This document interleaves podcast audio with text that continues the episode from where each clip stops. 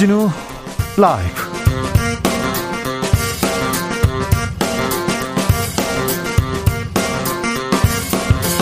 (2021년 12월 16일) 목요일입니다 안녕하십니까 주진우입니다 사회적 거리두기 강화됩니다. 18일 모레 토요일부터 사적 모임은 4명까지, 식당 카페는 오후 9시까지 영업할 수 있습니다. 문재인 대통령은 방역 조치를 다시 강화하게 돼서 국민께 사, 송구하다고 사과했습니다.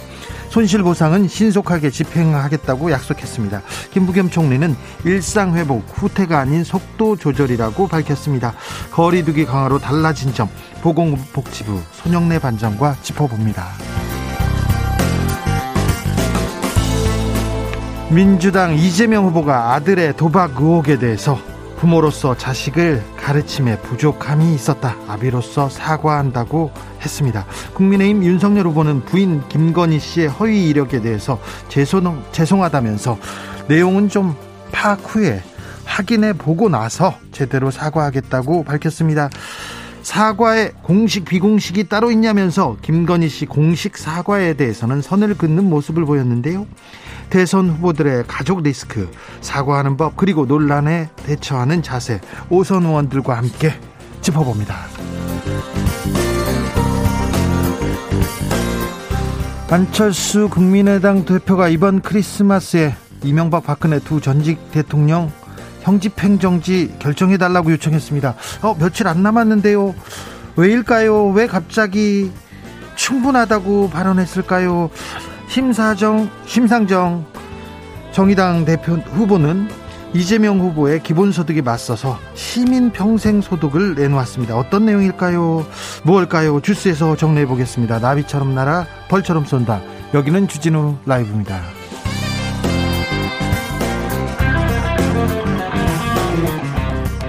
오늘도 자중자애 겸손하고 진정성 있게 여러분과 함께 하겠습니다. 윤소정님께서 어, 내년까지라고 하니까 이상하네요. 개인 방역 잘하는 수밖에 없어요. 그렇습니다. 그럴 수밖에 없습니다.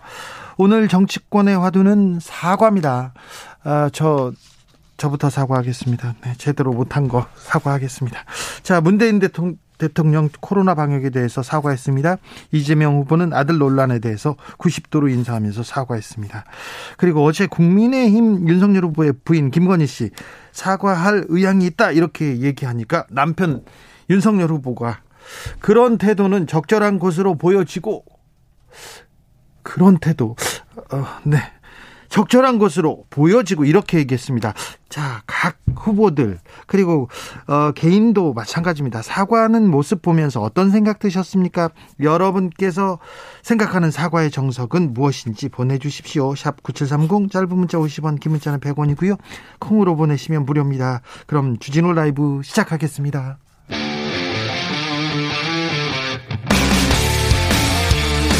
탐사보도 외길 인생 20년 주 기자가 제일 싫어하는 것은? 이 세상에서 비리와 부리가 사라지는 그날까지 오늘도 흔들림 없이 주진우 라이브와 함께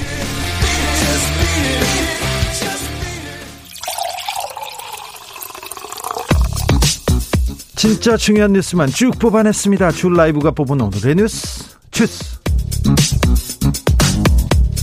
정상근 기자 어서 오세요. 안녕하십니까. 코로나 상황부터 알려주세요. 네, 오늘 코로나19 신규 확진자 수는 7,622명입니다. 7,000명대입니다. 네, 어제보다 230여 명 정도 적습니다만 어, 지난주 목요일 발표된 확진자 수에 비하면 520명 많습니다. 그래도 주말에요. 주말에 오, 이번 주에 만 명을 돌파할 수 있다 이렇게 예상하는 사람들이 있었는데 지금 7천 명까지 지금 잘 붙들어 잡고는 있습니다. 아주 아주 힘겹게요. 그런데 위중증 환자는요? 위중증 환자가 989명으로 역대 최다를 기록했고요. 사망자는 62명이 나왔습니다. 오미크론은요? 네, 변이 감염자 20명 더 확인돼서 누적 148명이 됐습니다. 네. 이 정은경 질병관리청장은 오늘 기자회견을 통해서 유행이 악화되면 이달 중 하루 확진자 만 명을 넘을 수 있고 다음 달에는 2만 명을 넘길 수도 있다라고 봤습니다. 위중증 환자도 상황이 악화될 경우 1,800에서 1,900명까지 나올 수 있다라고 내다봤습니다. 자, 전 세계적으로 코로나 다시 좀 위험한 상황입니다. 미국은 하루 14만 명이고요. 영국은 7만 7천 명 됐습니다. 에, 영국에서는 20만 명대 대비한다는 말씀 제가 드렸죠. 프랑스는 6만 명대고요. 독일은 5만 6천 명대입니다. 전 세계적으로도 아, 코로나가 계속 늘어납니다. 아, 지금 미국은 전 세계 확진자가 제일 많은 나라인데요. 미국은 5천만 명 넘었고요. 영국은 1,100만 명 넘었습니다. 그리고 프랑스는 800만 명 넘었고요. 독일은 660만 명 넘었고요. 코로나 확진자가. 일본은 170만 명 넘었습니다. 우리는 54만 명을 넘었습니다. 그러니까 아, 방역도 못하고 뭐도 못하고 이렇게 얘기할 게 아니라 조금 생각해 볼 점이 많습니다. 자, 정부가 사회적 거리두기 방침 발표했습니다. 네, 이번 주 토요일부터 1월 2일까지 전국의 사적 모임 허용 인원이 4인으로 제한됩니다. 아, 다만 동거 가족은 예외고요. 이 돌봄이 필요한 아동이나 노인, 장애인 등도 사적 모임 인원 제한에서 예외가 됩니다. 어, 그리고 영업시간 제한도 부활했습니다. 네. 이 마스크를 벗고 이용하는 이 식당과 카페 등에서는 어, 오후 9시까지만 영업을 할 수가 있고요. 방역 패스가 강화돼서 백신을 접종하지 않은 분들은 무조건 혼자 이용하시거나 포장 배달 서비스만 이용할 수 있습니다. 이 부분에 대해서는 잠시 후에 저희가 보건복지부 연결해서 자세하게 좀 들어보겠습니다. 근데 아이들 학교는 어떻게 됩니까? 네, 전면 등교 역시 전면 중단됩니다. 어, 초등학교는 6분의 5, 그리고 중학교는 3분의 2로 밀집도를 다시 제한하고요. 어, 대학은 가을, 겨울 이 계절학기 수업 중에 어, 대규모 강의를 비대면으로 전환해야 합니다. 6분의 5, 3분의 2 잘 모르겠어요. 조금만 구체적으로요. 네, 초등학교 1, 2학년은 계속 매일 등교합니다. 전면 등교하고요. 어, 3학년에서 6학년은 4분의 3만 등교할 수 있습니다. 어, 중학교, 고등학교는 그 총 학생의 3분의 2만 등교할 수 있고요. 어, 유치원, 특수학교, 소규모 학교, 어, 그리고 농산어촌 학교는 전면 등교를 유지하면서 돌봄은 정상적으로 운영됩니다. 곧 방학인데 방학을 조금 탄력적으로 잘 이용해서 이용해서 아이들 어, 학교 생활을 조금 지장 없이 만들어줬으면 하는 바람도 좀 있습니다. 민주당에서 선제적인 그리고 충분한 손실 보상 지급 강조하고 있습니다. 네, 더불어민주당 윤호중 원내대표는 오늘 이재명 후보와 민주당의 변함없는 기조는 방역 대책이 강화되면 방역에 협조한 소상공인들을 위한 지원금도 충분히 지원돼야 한다는 것이다라고 재차 강조했습니다. 아, 또 어제 이재명 후보가 언급한 선보상 후 정산 제도를 어, 제도화하겠다라고 밝혔고요. 예. 아, 손실 보상법에서 제외된 부분까지 폭넓게 보상하는 한편 손소독제, QR코드 리더기 등 방역 물품 필수 물품도 지원하겠다라고 밝혔습니다. 국민의힘은 어떻습니까? 네, 김종인 총괄선거대책위원장이 오늘 국회에서 기자간담회를 했는데요. 어, 일단 정부가 기존 방역 예산 그리고 예비비를 활용해서 자영업 긴급 피해 보상에 임해야 한다라고 말했습니다. 자영업자는 빨리 도와주자는 얘기는 또 어, 같은 의견이네요. 네, 또한 그래도 부족하면 추경을 생각해 볼 필요가 있다라고 말했는데요. 이 김종인 위원장은 그동안 이 추경은 정부의 몫이라면서 거리를 도왔는데 어, 다시 다소 이 전향적인 입장을 밝힐 것으로 보입니다. 이재명 후보가 빨리 지원하자 신속하게 선 지원하고 정산은 나중에 하자 이렇게 얘기했는데 여기에 대해서도 얘기하셨어요? 네, 김종인 위원장은 말이야 쉽게 할 수 있지만 그렇게 간단하게 될 수 있는 게 아니다라고 밝히기도 했습니다. 네. 2237님께서 중국 출장 와서 듣고 있습니다. 격리 4주 중 4주 격리하는 중국입니다. 4주 중 2주 차인데요. 매일 5시가 기다려줍니다. 여긴 4시입니다. 아, 1시간 차이가 있군요.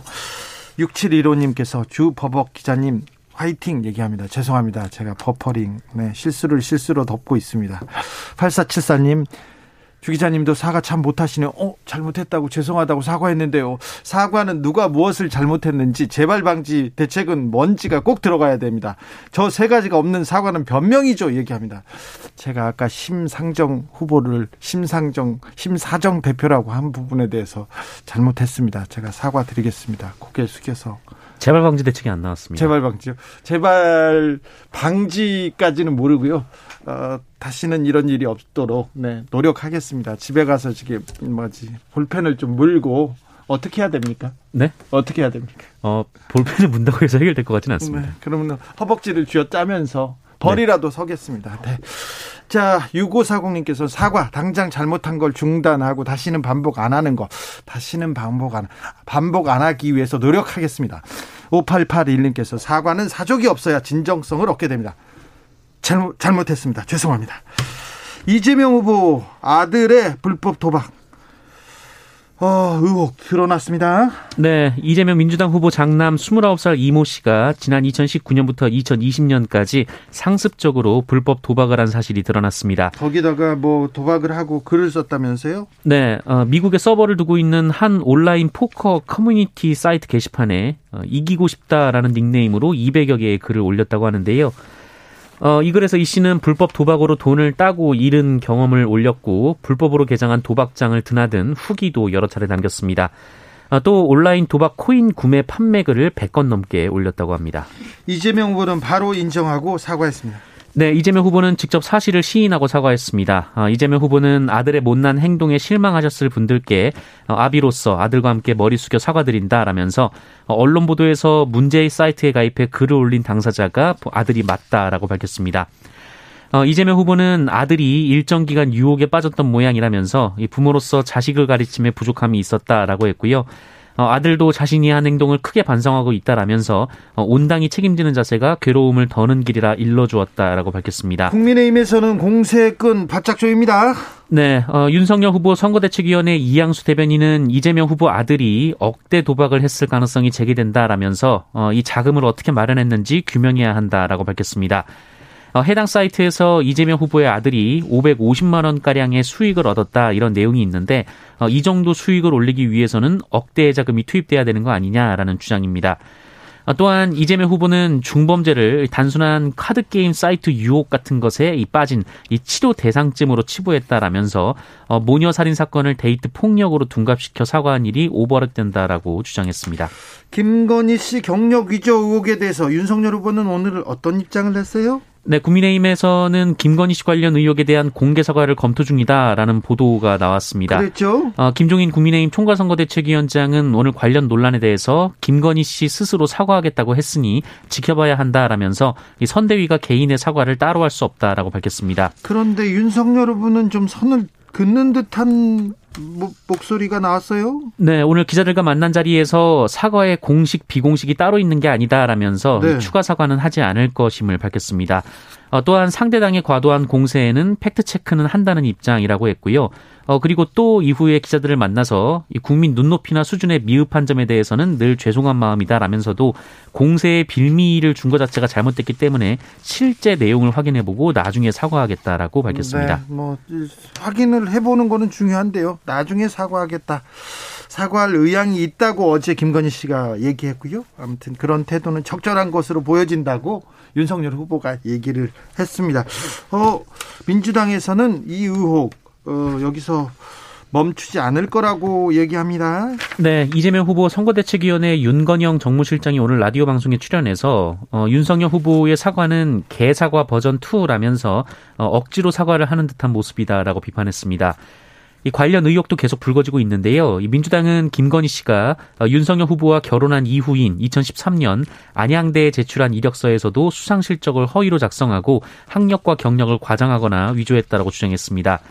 어, 한겨레도 김건희 씨가 2001년 이 한림 성심대에서 강사 임용을 위해 제출한 이력서에 1995년 미술 세계 대상전에서 우수상을 받았다고 했는데 어, 당시 당선자 명단에 김건희 씨 이름이 없다면서 추가 의혹을 제기했습니다. 의혹이 또 나왔네요. 이 부분에 대해서는 그 안민석 의원이 교육 분야에서 아주 오랫동안 있었습니다. 그래서 가장 잘 알고 있는데 잠시 후에 저희가 자세히 물어보겠습니다. 심상정 정의당 후보 최저소득 정책을 발표했습니다. 네, 심상정 후보는 오늘 이 모든 시민이 최저소득 100만 원을 받을 수 있도록 보장하겠다라고 공약했습니다. 어, 기본소득과 다른 것은 모든 국민에게 주는 것은 아니고요. 이 중위소득 100% 이하 국민들을 대상으로 설계했다라고 밝혔습니다. 어, 생계급여, 자활급여, 근로장려금 등 이 현금 급여를 통합하고 어, 시장 소득이 생겨나더라도 이 총소득이 자체가 늘어나도록 설계했다라고 설명했습니다. 네. 어, 또 일하는 모든 시민들을 위해서 전 국민 소득보험을 완성하겠다라는 것도 공약했습니다. 어, 복지체제 중심의 사회보험 제도가 있지만 정작 그것이 필요한 취업자들이 사회보험 밖에 이 광범위하게 존재한다라면서 전 국민 소득보험은 소득이 적은 이 불안정 취업자들까지 모두 사회보험에 포괄하는 프로젝트다라고 설명했습니다. 네. 공약을 계속 쏟아내고 있군요. 정의당 심상정 후보. 현대중공업 노조가 통상임금 소송에서 승소했습니다. 매우 중요한 판결입니다. 네, 대법원 3부는 오늘 이 현대중공업 노조원 10명이 회사를 상대로 낸 임금 소송 상고심에서 원고 청구를 기각한 원심을 깨고 사건을 부산고법으로 돌려보냈습니다. 자, 엄청난 노동자들한테 큰 영향을 미치는 건데 좀 자세하게 좀 풀어주세요. 네, 재판의 쟁점은 두 가지입니다. 일단 네. 첫 번째는 명절 상여금을 통상임금에 포함시킬 것인가. 네, 이것은 이 상여금을 포함시켜야 포함시키는지 아니는지에 따라서 나중에 퇴직금 그리고 나 각종 수당이 좀 달라집니다. 네, 각종 수당에도 영향을 받습니다. 예. 어, 대법원은 명절 상여금은 통상임금에 포함시켜야 한다라고 판결을 냈습니다. 예.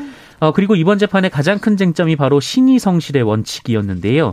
어, 지난 2013년 이 대법원이 이 정기성, 일률성, 고정성이 있는 상여금은 통상 임금에 포함시켜야 한다 아, 이런 판결을 내린 바 있습니다. 그렇죠. 어, 그래서 이 현대중공업 노동자들이 이 판결을 전후해서 사측이 계산한 통상 임금을 올려야 하고 어, 그에 따른 각종 수당 등 소급분을 노동자들에게 줘야 한다. 아, 이렇게 소송을 내면서 시작이 됐거든요. 1심에서는 노동자들이 이겼습니다. 그런데 2심에서는 회사에 손을 들어줬어요. 맞습니다. 근데 이번에 대법에서 다시 어, 파기를 하면서 2심으로 내려보냈습니다. 그러니까 노동자의 손을 들어줬다 이렇게 봐도 됩니다. 맞습니다. 어, 2심에서 얘기했던 것이 바로 이 신의성실의 원칙이었는데 예. 어, 회사의 경영이 어려워질 수 있다면 과거의 소급분이라도 안 줘도 된다라고 보시면 이 판결이라고 보시면 됩니다. 네. 예, 하지만 대법원은 이 판결을 뒤집었는데요. 어, 이 경영 악화의 책임을 노동자들에게만 돌리는 건 부당하다라는 게 이 대법원의 논리입니다. 예. 어, 그리고 소급분을 지급한다고 현대중공업의 경영상 위기가 초래되는 것도 아니다라고 봤습니다. 네. 아, 실제로 현대중공업의 영업이익이 지난해에 비해서 15배가 늘어난 상황이었습니다. 회사가 이렇게 돈을 많이 벌었을 때, 많이 벌었을 때 노동자들의 임금을 안 올려주고요. 상여금을 조금 더 줍니다. 보너스를 더 줘놓고 더 줍니다. 그러면 놓고 이건 임금이 아니야. 그래서 각종 수당들은 올라갈 수 없어. 이렇게 얘기하다가 아 그거가 그 부분은 안 된다는 판결이 지금 어, 이번에 대법원에서 났습니다. 보통 노동자하고 회사하고 이렇게 판, 그 재판에 가면 재판부에서 노동자보다는 회사 쪽 손을 들어줘서 노동자들이 아쉽다 그런 판단이 많았는데요. 이번에는 2심으로 어, 내려보내면서 노동자 손을 들어줬습니다. 맷값 폭행, 어, 최철원 씨가 있었습니다. 영화의 주인공이기도 했어요. 영화의 소재로도 쓰였는데 이분이 아이스하키 협회장 하려고 했는데 인준이 거부됐습니다. 그랬더니 최철원 씨가 소송을 벌이고 있죠? 네, 어, 최철원 그 마이트 앤 메인 대표가 이 대한체육회 농간으로 자신의 대한 아이스하키 협회장 인준이 거부됐다라고 주장하며 소송을 네. 벌이고 있는데요. 어, 오늘 최종 변론을 마친 후 취재진과 만난 자리에서 어, 본인이 아이스하키 협회장에 당선됐음에도 인준이 거부된 것은 이기흥 이 대한체육회장의 농간 때문이다라고 주장했습니다. 예? 어, 그러면서 자신은 이 문제를 법정으로 끌고 오기 싫었지만 본인을 지지해준 분들이 많아서 어, 이 자리까지 오게 된 것이다라고 덧붙이기도 했는데요. 그러면서 그 예전 얘기를 했죠. 네, 어, 아시다시피 최철원 씨는 아이스하키 협회장 선거 때부터 맷값 폭행 논란으로 비판을 받은 바가 있습니다. 네. 어, 이 사건은 지난 2010년 그 SK 본사 앞에서 1인 시위 중이던 화물 차량 기사를 최철원 씨가 때리고 네. 어, 맷값이라며 한 대에 100만 원으로 2천만 원을 건넨 사건인데요. 유죄가 인정돼서 집행유예를 선고받은 바 있습니다. 이건 이건 그러니까 팩트예요. 이거는 재판에서 유죄가 인정됐거든요. 네, 그런데 최철원 씨는 맥값 폭행 논란에 대해서 두들겨 패고 돈을 던져줬다는 건 허구다라고 주장했습니다. 대신 돈을 온라인으로 송금해줬다. 아. 라고 말을 했습니다. 알겠습니다. 던져준 건 아니고 송금해줬다 이거군요. 네, 최철원 씨는 자식을 키우는 아버지로서 본인이 한 행위에 이 80에서 90% 이상 떳떳하게 살아왔다라면서 부끄럽게 살지 않았다라고 주장했습니다. 알겠습니다. 영화 베테랑에서 베테랑의 주인공 그 유아인 씨의 그 모티브가 된그 폭행 사건이 있었는데 그 당사자입니다. 추철원 씨. 네. 아니요. 근데 억울할 수 있습니다. 억울할 수 있습니다. 돈을 던져주진 않았고요. 온라인으로 송금해 줬다고 합니다. 네. 좋대요. 네. 그렇죠. 여수 산단 폭발 사고가 있었습니다. 경찰이 4명 입건했습니다. 네, 3명이 숨진 전남 여수 국가산업단지 내 2일 산업 폭발 사고를 조사하고 있는 경찰이 업체 관계자 4명을 입건했습니다. 네. 이 사고 당시 피해자들이 위험한 작업을 하고 있었는데 이 관련법에 따르면 이 화학 설비 정비 보수 작업을 할 때는 이 저장고 내용물을 비워야 합니다만 이 사고가 난 저장고에 내용물이 30% 이상 차 있었다고 합니다. 네. 네, 게다가 이 노동자들이 정전기 방지 작업복 등 충분한 안전 장비도 지급받지 못했다라는 의혹도 제기됐습니다. 주스 정상근 기자 함께했습니다. 감사합니다. 고맙습니다. 아, 그 뉴스도 전해드려야 되겠네요. 일본 싱크탱크, 굉장히 저명한 싱크탱크에서 한국의 1인당 GDP가 2027년에는 일본을 넘어설 것이라고 해서 일본 언론에서도 대서특필했습니다. 2027년이면 한국 1인당 GDP, 한국 경제가 지금 일본을 따라잡을 수 있다.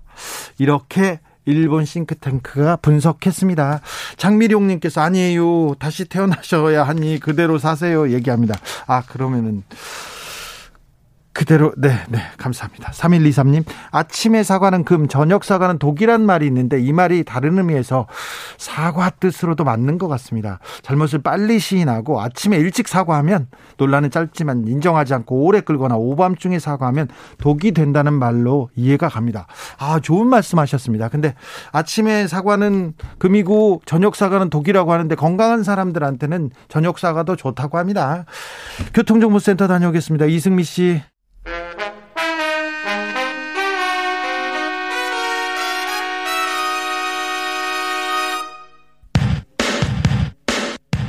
라이브 돌발 퀴즈. 오늘의 돌발 퀴즈는 객관식으로 준비했습니다. 문제를 잘 듣고 보기와 정답을 정확히 적어 보내주세요. 세계기상기구가 작년 6월 20일 러시아 시베리아 마을에서 기록된 영상 38도를 이곳의 역대 최고치로 공식 인정했습니다. 이번 기록은 1885년 이곳 기온을 관측한 이래 가장 높은 수치라고 하는데요. 세계기상기구 사무총장은 이번 기록에 대해 기후변화의 경종을 울리는 것이라고 표현하기도 했습니다. 북극점을 중심으로 펼쳐지는 고위도 지방으로 대부분 얼음이 얼어있는 바다인 이곳은 어디일까요? 보기 드릴게요. 보기 1번 상국 2번 시극 3번 북극 다시 한번 들려드릴게요. 1번 상국 2번 시극 3번 북극 샵9730 짧은 문자 50원 긴 문자는 100원입니다. 지금부터 정답 보내주시는 분들 중 추첨을 통해 햄버거 쿠폰 드리겠습니다. 주진우 라이브 돌발 퀴즈 내일 또 만나요.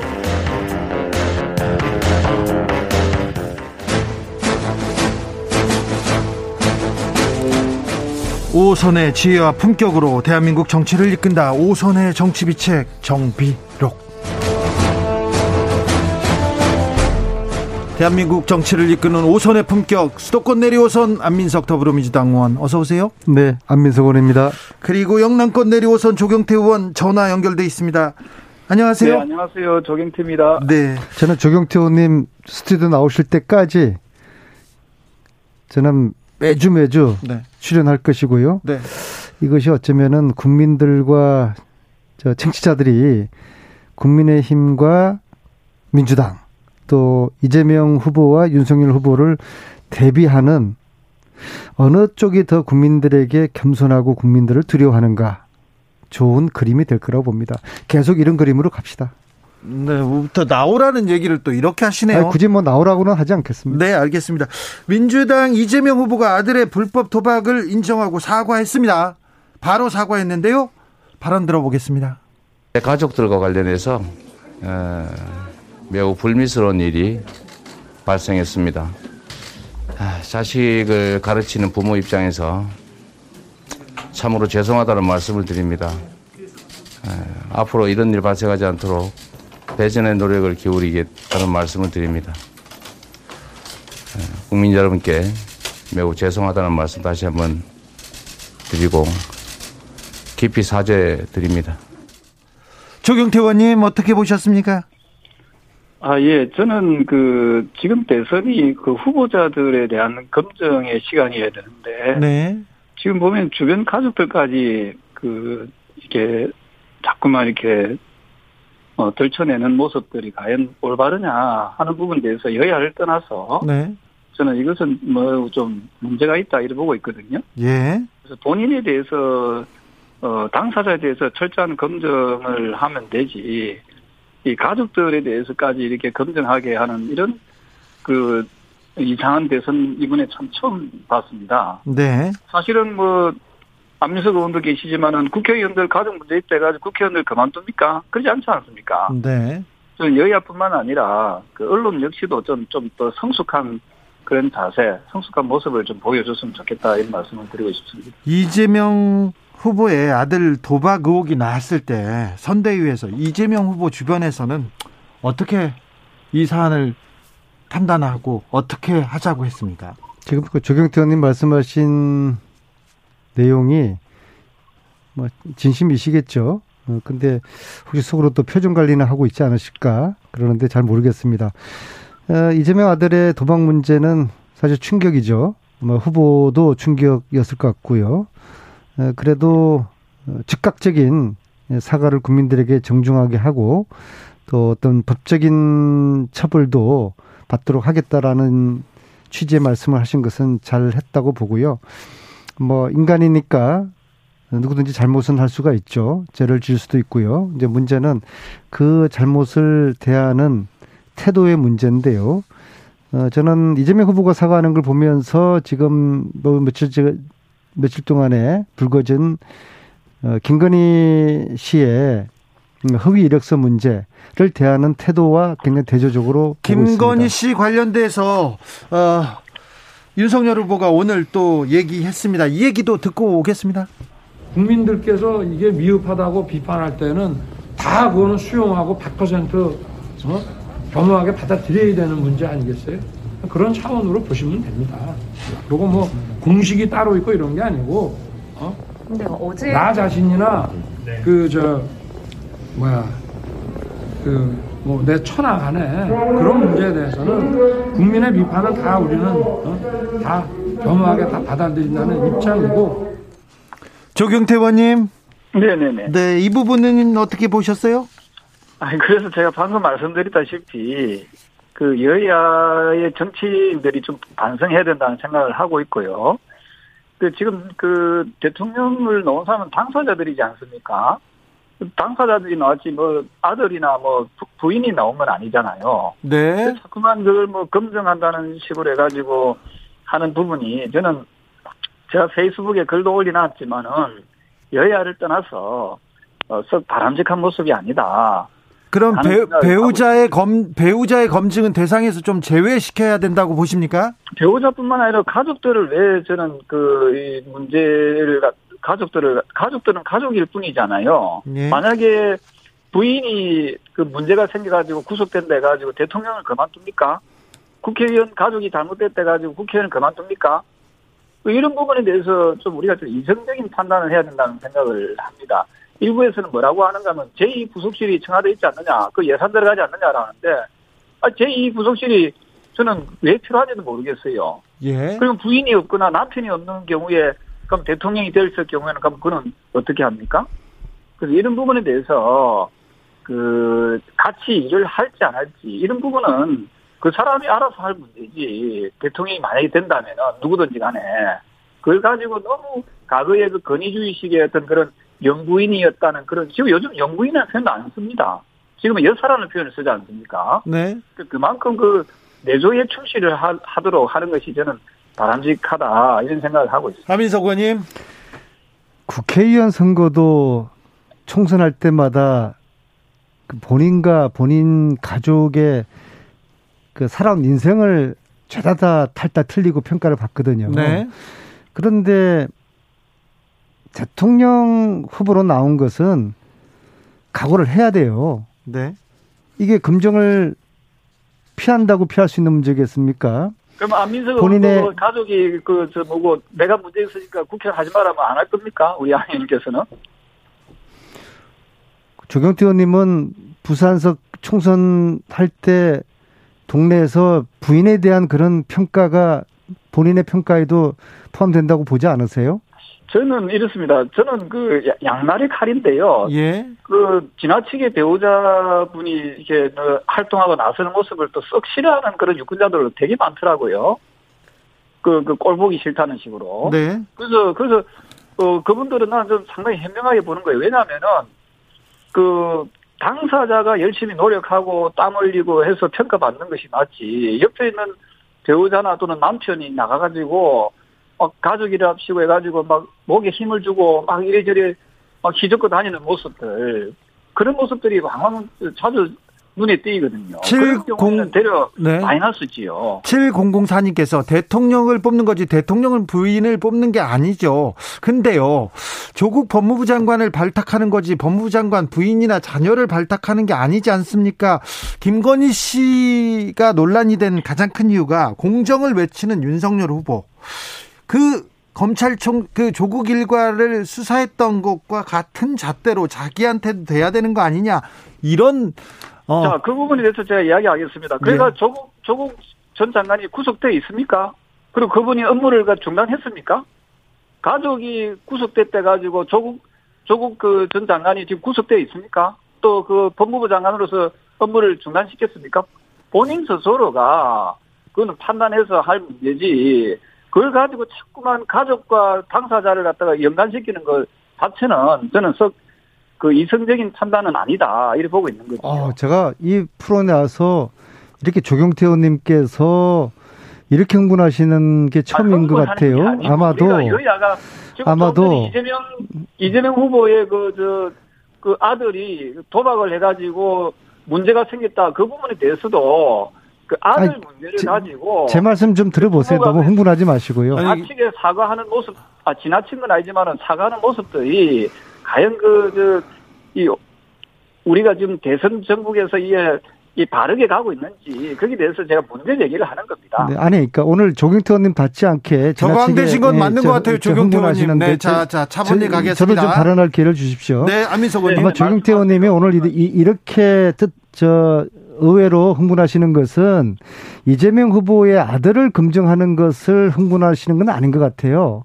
오히려 김건희 씨의 가짜 인생에 대한 검증이 시작되니까 이것에 대해서 흥분을 하시는 걸로 저는 보이는데요.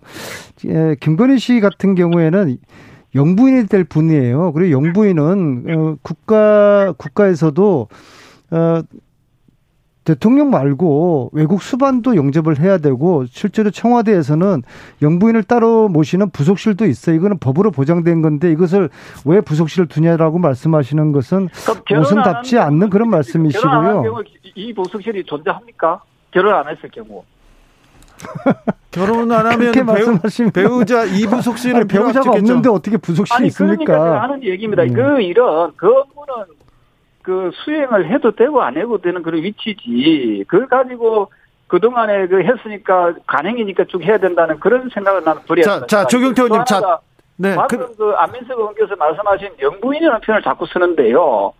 그 저는 우리 안민석 의원님 답지 않는 그런 표현인 것 같아요. 이제는 여사로 바뀌었습니다. 네. 권위주의식의 그런 표현이나 사고는 벗어나야 된다 이런 이야기를 제가 하는 겁니다. 네, 그 이제 여사든 영부인이든 이제 퍼스트 레이디로 레이디로서 네. 이제 국가의 어떤 국격과 품격을 요구받는 자리 아니겠습니까? 네. 그리고 이왕에 이왕에 모 언론사에서 어, 허위 학력에 허위 이력에 관련된 이 보도가 이제 시작돼서 화산이 본물처럼 터진단 말입니다. 그리고 이거는 이제 시작일 뿐임, 뿐입니다. 알겠습니다. 그래서 이 검증을 좀 겸허한 자세로 받아들여줬으면 좋겠습니다. 자, 조경태 의원님 검증하지 말까요? 네네네. 네, 네. 조경태 의원님 대통령의 국정 수행과 국정 수행 능력과 아무튼 부인의 부인의 능력은 무관하다.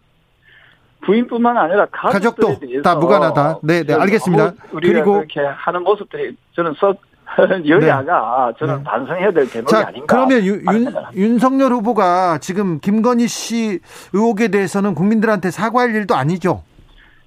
저는 이 생각합니다. 그 어쨌든 그, 그 가족들의 문제에 대해서 예. 뭐이 잘못된 부분이 있다면 저는 사과하고 넘어가야 된다고 생각을 하고요. 예. 이것이 우리가 저, 저, 이 우리가 그 지금 대선 전국에서의 그, 그 핵심은 아니다. 대선은 전국에서 그 핵심은. 핵심은 아니죠.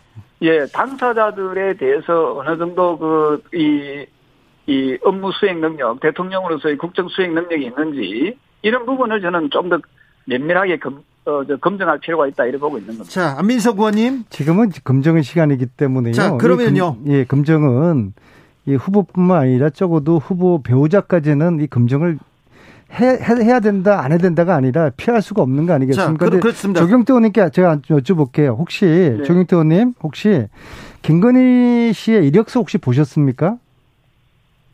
저는 그 뭐 조금 전에도 우리 어, 보좌진들하고 얘기를 나눠봤습니다만은 아니 보셨습니까 안 보셨습니까? 아니 그, 방금 그, 말씀드렸던 대로 음.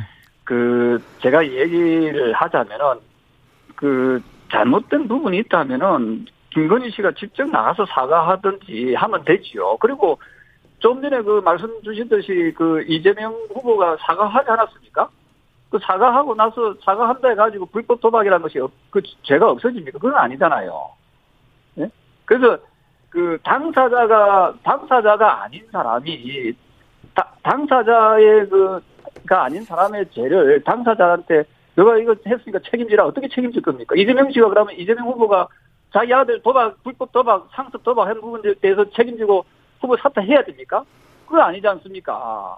그 저는 김건희 씨가 거의 경력을 했다면 김건희 씨의 개인의 문제지요. 그, 그 문제가 있으면은 김건희 씨는 당연히 사과해야 될 거고요. 이 부분에 대해서 우리가 이 이번 대선에서의 음. 그 주가 되어서는 안 된다. 네, 맞습니다. 알겠습니다. 네, 토론을 자. 토론을 좀 차분히 했으면 좋겠는데요. 네, 네. 자, 제가 저는 이제 조경태 의원님 지금 답변하신 것은 제가 이렇게 여쭙음 여쭈지 않았습니까? 이력서를 보셨느냐? 네, 이렇게 말씀하시는 건 이력서를 안 보신 걸로 제가 받아들이고요.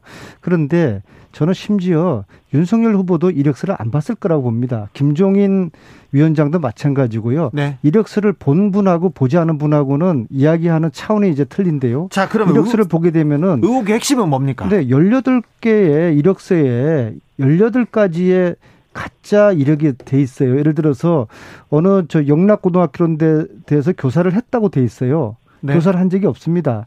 또 어느 한국 폴리텍 대학에 부교수를 했다고 돼 있어요. 부교수 한 적이 없습니다. 네. 그다음에 서울대학교 경영대학 석사를 졸업하게 되어 있습니다. 이거 허입니다. 그 다음에 어 수상을 뭐 여러 차례 했다고 기재되어 있습니다. 이거 다 가짜입니다. 국힘에서는 이렇게 이야기하더군요. 결혼 전의 일인데 이걸 가지고 왜 그러냐? 결혼 전 일이다. 결혼 후에 네. 결혼 후에도 있습니다. 결혼은 12년도에 하지 않았습니까? 네. 13년도에 안양대 이력서에도 가짜가 있습니다. 그 다음에 국민대 이력서도 가짜가 있고, 이제 결혼 후에 안양대와 국민대 이력서에도 18개 중에서 7 일곱 가지의 가짜 이력이 있습니다. 아, 이력서를 쓸, 가지고 이력서를 쓸 때 기간이 좀 잘못될 수도 있고 한두 가지 오류나 어, 과장이 있을 수도 있지 않습니까? 주, 주 기자도 그렇게 말씀하시면 안 되죠. 청년들은 이력서 쓸 때 말이에요. 숫자 하나하나 자기의 경력 하나하나 혹시 틀리지 않을까 정말 노심초사하면서 이력서를 써 나가는 그 청년들한테 한번 물어보십시오. 이 이력서 이게 이렇게 가짜로도 되는지 윤석열 후보가 이제 그렇게 말씀하셨습니다. 부분적으로는 문제가 있으나 전체적으로는 옳다. 자, 그럼 이력서 10가지, 10가지 이력 중에서 한두 가지 잘못해도 괜찮습니까? 이것이 검찰총장 하신 분이 하신 말씀입니까? 이것이 공정을 기초로 해서 대통령 후보로 나선 분이 하신 말씀입니까? 자, 윤석열 후보는 앞으로 공정이라는 이야기를 입에 담지 말아야 합니다. 하 나만 더 묻겠습니다. 안, 안민석 의원님. 시간 강사 다 그렇게 뽑지 않냐? 다 이거 어, 이 발언에 대해서도 또 지금 얘기. 그 이야기는요, 우리나라 지금 6만 3천 명의 시간 강사들을 분노케 하는 일입니다. 시간 강사들이요, 시간 한 시간 얻기 위해 가지고 얼마나 애를 쓰는지 윤석열 후보는 이걸 전혀 현실을 모르는 것 같아요. 그리고요, 그런 이야기는 과거에 정유라 씨가 야, 돈 없고 백, 백 없어? 그럼 니들 부모들 원망해. 그 이야기하고 똑같은 유의 국민 공감 능력이 전혀 떨어지고 국민들 정서와는 전혀 동떨어진 그런 점 대응을 하는 것이죠. 조경태 의원님. 저는 그 안민석 의원님께서 왜 지나치게 후보가 아닌 그 부인에 대해서 집착하는지 나는 그 이해가 잘 안 되거든요. 그래서 제가 방금 말씀드렸다시피 잘못된 부분은 사과하고 그래 또, 또 죄가 있으면 또 처벌받으면 됩니다. 그 당사자가 아니지 않습니까? 그 알겠어요. 당사자가 아닌 부분에 대해서 그렇게 지나치게 자 지금 조경태 의원님하고 저하고 차이가 뭔지 아세요? 그래서 저, 이력서를 김건희 씨의 이력서를 본 거하고 안 본 거 차이예요. 아니, 그러니까 오늘 밤이라도 제가 이력서를 보내드릴 테니까 이력서를 보시고서 그 이력서를 보시고서 제가 왜 이러는지 언론에서 아니, 왜 이러는지 그 한번 판단해 보시기 바라겠습니다. 이해하겠는데 예. 네, 네. 이력서를 보고 이야기를 하자고요. 아니, 그, 그리고 국힘에서 네. 윤석열 캠프 쪽에서 공부를 좀 하세요. 아니 제 이야기는 뭐냐면은 우리 그, 그 안민석 의원님께서 자꾸만 그렇게 그 이렇게 흥분해서 말씀하시는데 지금 국힘이 아니고 국민의 힘이고요. 그 다음에 네네 국민의힘 씨가 그저 네. 출마한 게 아니잖아요. 그러니까 아니 저는 민주당에서 그렇게 주장하는 거는 뭐 그렇게 하라 하십시오. 그 대신에 저는 개인적으로 여야가 네. 특히 저 같은 경우에는 그 이재명 후보의 그, 그 주변 가족들, 친지들에 네. 대해서 그렇게 뭐 공세적인 그런 공격은 저는 하지 않겠습니다. 알겠습니다. 한 다섯 번 얘기했으니까 잘 알겠습니다. 그런데 조경태 의원님께 묻습니다. 네. 윤석열 후보가 계속 공정을 외치고 있습니다. 공정과 상식. 공정과 상식 네. 얘기하면서 계속 조국 후보, 저 조국 장관 얘기를 했고요. 네. 그래서 공정과 상식. 아니, 윤석열이 그렇게 공정을 외쳤는데 국민들은 대선 후보자의 공정, 특별히 윤석열의 공정은 좀 높아야 되는 거 아니냐 이거 참고하고 있는 것 같습니다.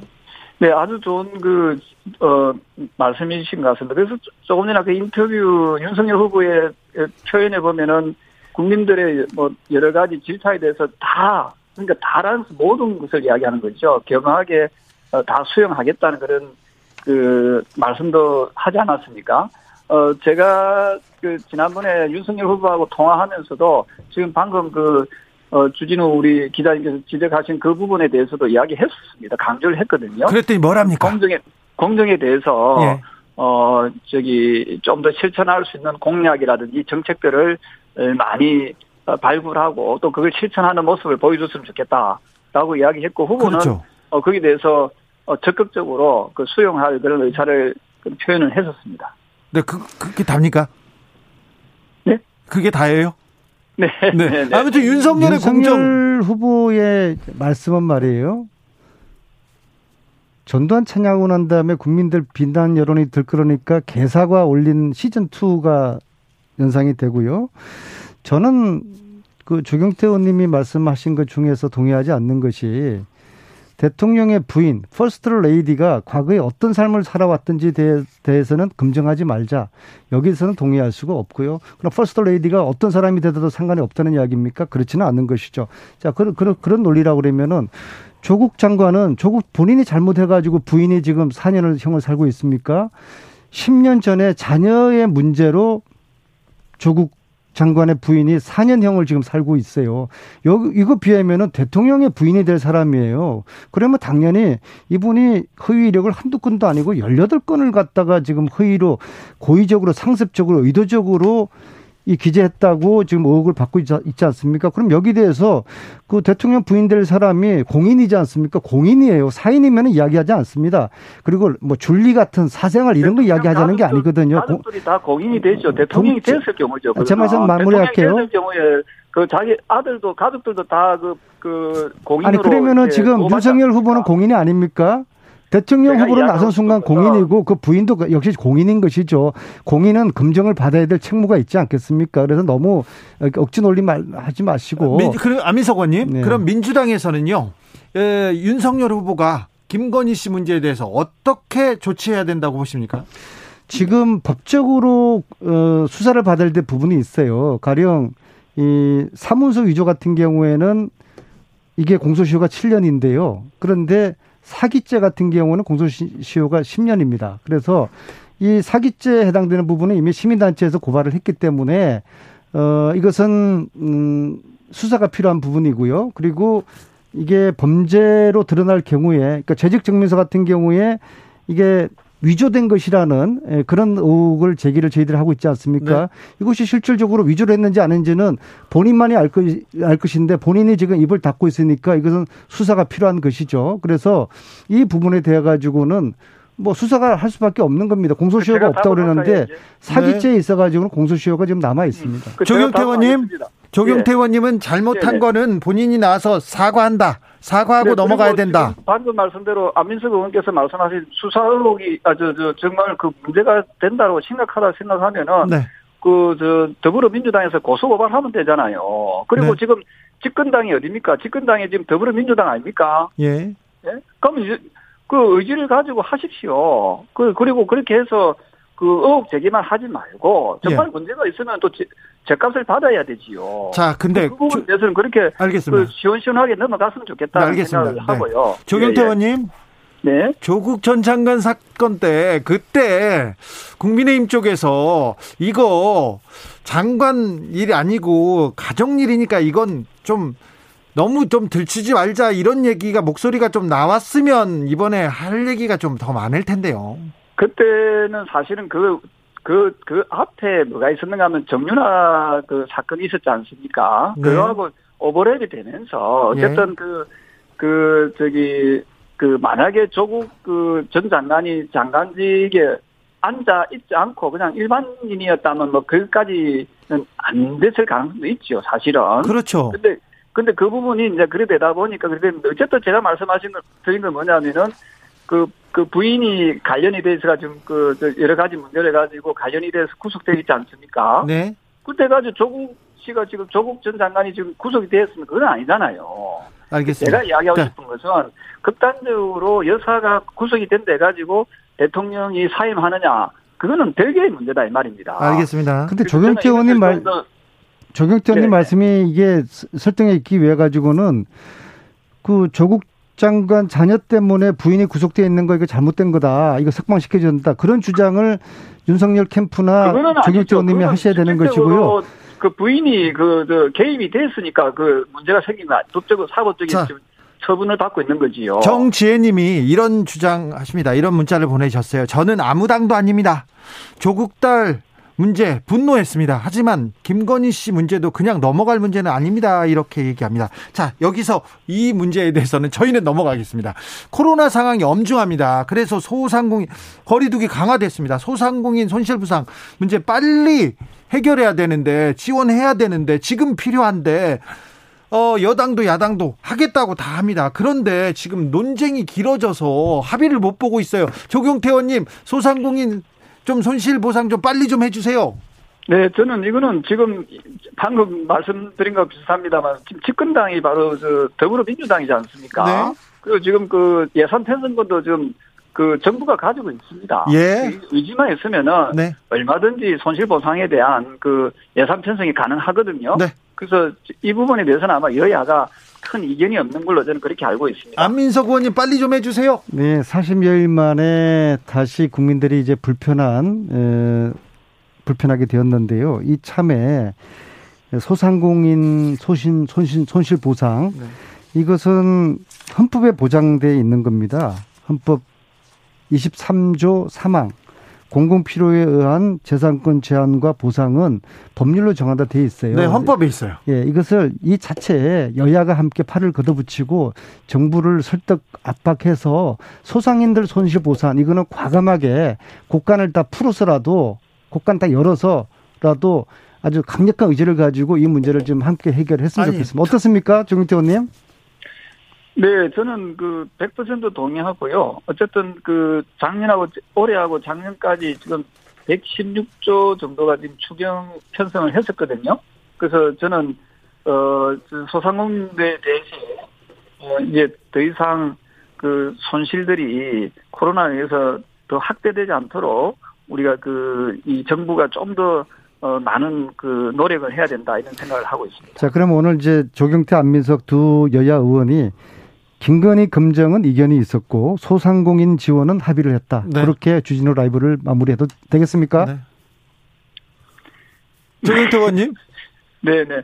거기에 그, 저, 이재명 그 아들 문제도 좀 넣어주시면 좋겠습니다. 아, 그래요? 이제 상임위원장을 다 하신 분들이어 가지고, 회의도 진행을 참 잘하세요. 어제 마무리도 잘하고. 근데 어. 오늘 보니까 오늘 조경태 의원님이 사실 사선 때까지는 저런 모습이었거든요. 네. 굉장히 아주 날카롭고 아주 터프한 그런 저 이미지였는데 이상하게 주진우 라이브 여기 방 출연하면서부터 아주 순둥, 순한 양이 되셨어요. 순둥순둥했는데 네, 오늘은 안 그랬어요. 오늘 이렇게 하니까 좀 그래도 좀 저 방송하는 재미가 나네요. 그래요? 네. 아니 지금 어떻습니까, 정경태 의원님 오늘?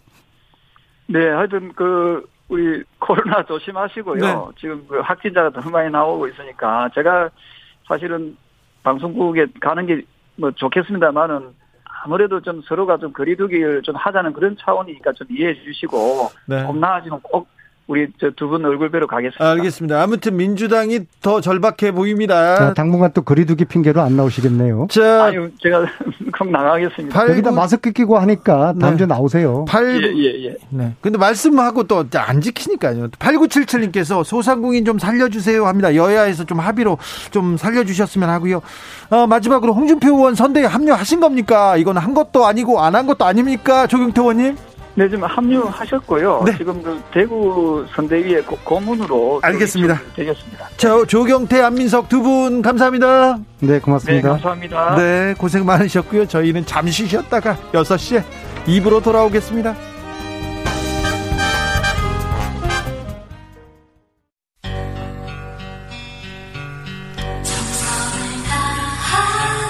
정성을 다하는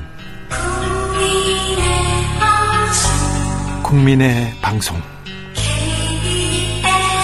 KBS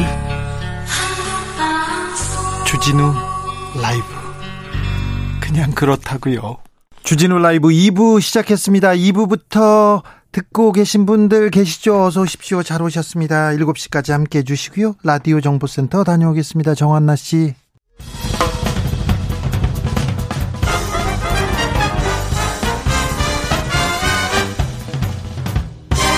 훅 인터뷰 모두를 위한 모두를 향한 모두의 궁금증 훅 인터뷰 일상 회복으로 가는 길 잠시 멈추게 됐습니다. 정부가 다시 거리두기를 강화했는데요.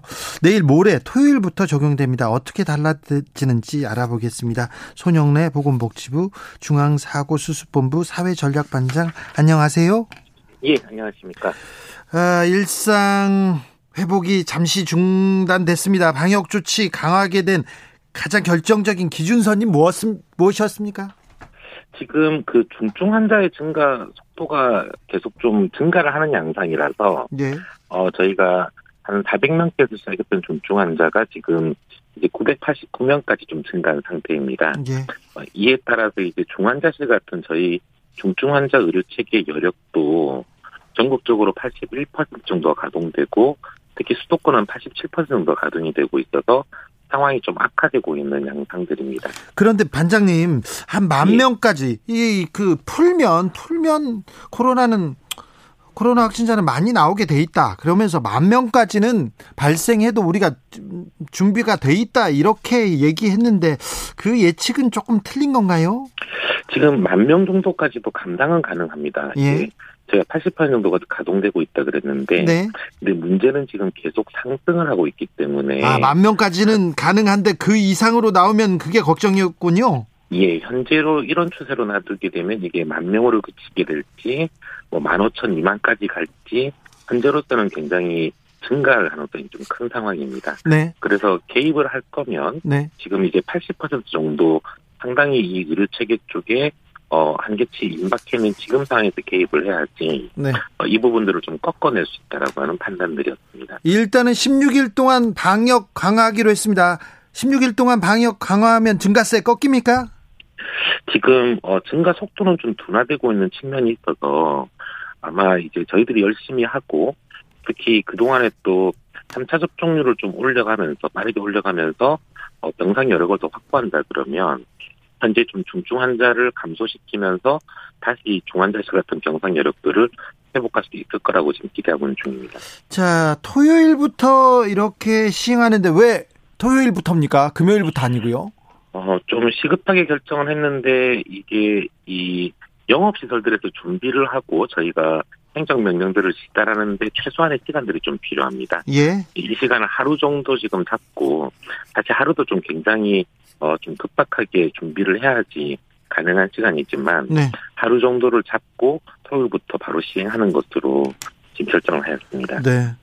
토요일부터 거리두기 강화돼 그래서 금요일 날 모여 모여자 다 모이자 그럴까봐 제가 걱정해서 그렇습니다. 그러면 안 됩니다. 예, 예. 좀 그러면 안 될 것 같은데 좀 국민들께서 좀 협조를 좀 부탁드릴 수밖에 없는 상황인 것 같습니다. 예, 예. 자, 토요일부터는 사회적 거리두기 어떻게 달라집니까? 우선 사적 모임 이 규정이 좀 강화됩니다. 네. 어, 지금까지 수도권 6명, 비수도권 8명까지 풀었던 부분들을 어, 다시 전국적으로 4명까지로 사적 모임을 좀 강화하게 되었습니다. 네. 다만 이 기존의 예외였던 같이 살고 계신 동거가족분들이나 아니면 뭐 장애인이나 영유를 돌보는 돌볼 인력까지 예외는 인정되게 되어 있습니다. 네. 그리고 이제 두 번째 큰 조치로는 어 다중이용 시설에 대한 영업 시간 제한들이 같이 실시가 됩니다. 예. 어 그렇게 해서 현재 이제 저희가 다중이용 시설을 좀 위험도에 따라서 식당 카페 예 마스크를 좀 쓰기 어렵거나 어 침방울 배출이 많은 이 위험 시설이라고 분류돼 있던 유흥 시설이나 식당 카페, 예. 노래 연습장, 사우나, 실내 체육 시설은 저녁 9시까지 영업이 가능해지고요. 예. 그 외 좀 위험도는 떨어지지만 그래도 관리를 하고 있었던 영화관 공연장이나 PC방, 오락실 멀티방, 파티룸, 마사지업 같은 경우는 이제 밤 10시까지 영업이 가능하게 됩니다. 네. 어, 그러면 미접종자는 식당 카페 이제 못 갑니까? 어, 지금 식당 카페도 방역 패스가 작동되고 있기 때문에 네. 미접종자라 하시더라도 이제 PCR 음성 확인서가 있거나 네. 혹은 18세 이하거나 불가피한 사유로 미접종이신 분들은 이용이 가능합니다. 아, 그래요? 다만, 예, 종전까지 저희가 이제 이런 것도 없는, 어, PCR 음성 확인서가 없는 미접종자분들도 한 분까지는 일행 중에 포함되는 거를 허용하고 있었는데, 네. 어, 이제는 좀 그 위험성이 커졌기 때문에 이런, 어, 이런 이, 이 미접종자분들은 아예 홀로 혼자 좀 밥을 드시던지 네. 아니면 포장이나 배달만 하시던지 그렇게 좀 바꾸게 됩니다. 2521님께서 그러면 9시 이후에 배달 포장은 가능한가요? 물어봅니다. 예. 그렇습니다. 네. 배달 포장은 가능합니다. 네. 4716님께서 저희 가족은요, 백신 다 맞았어요. 다섯 명인데 어떻게 합니까? 식당에서 식사하는 거 가능할까요?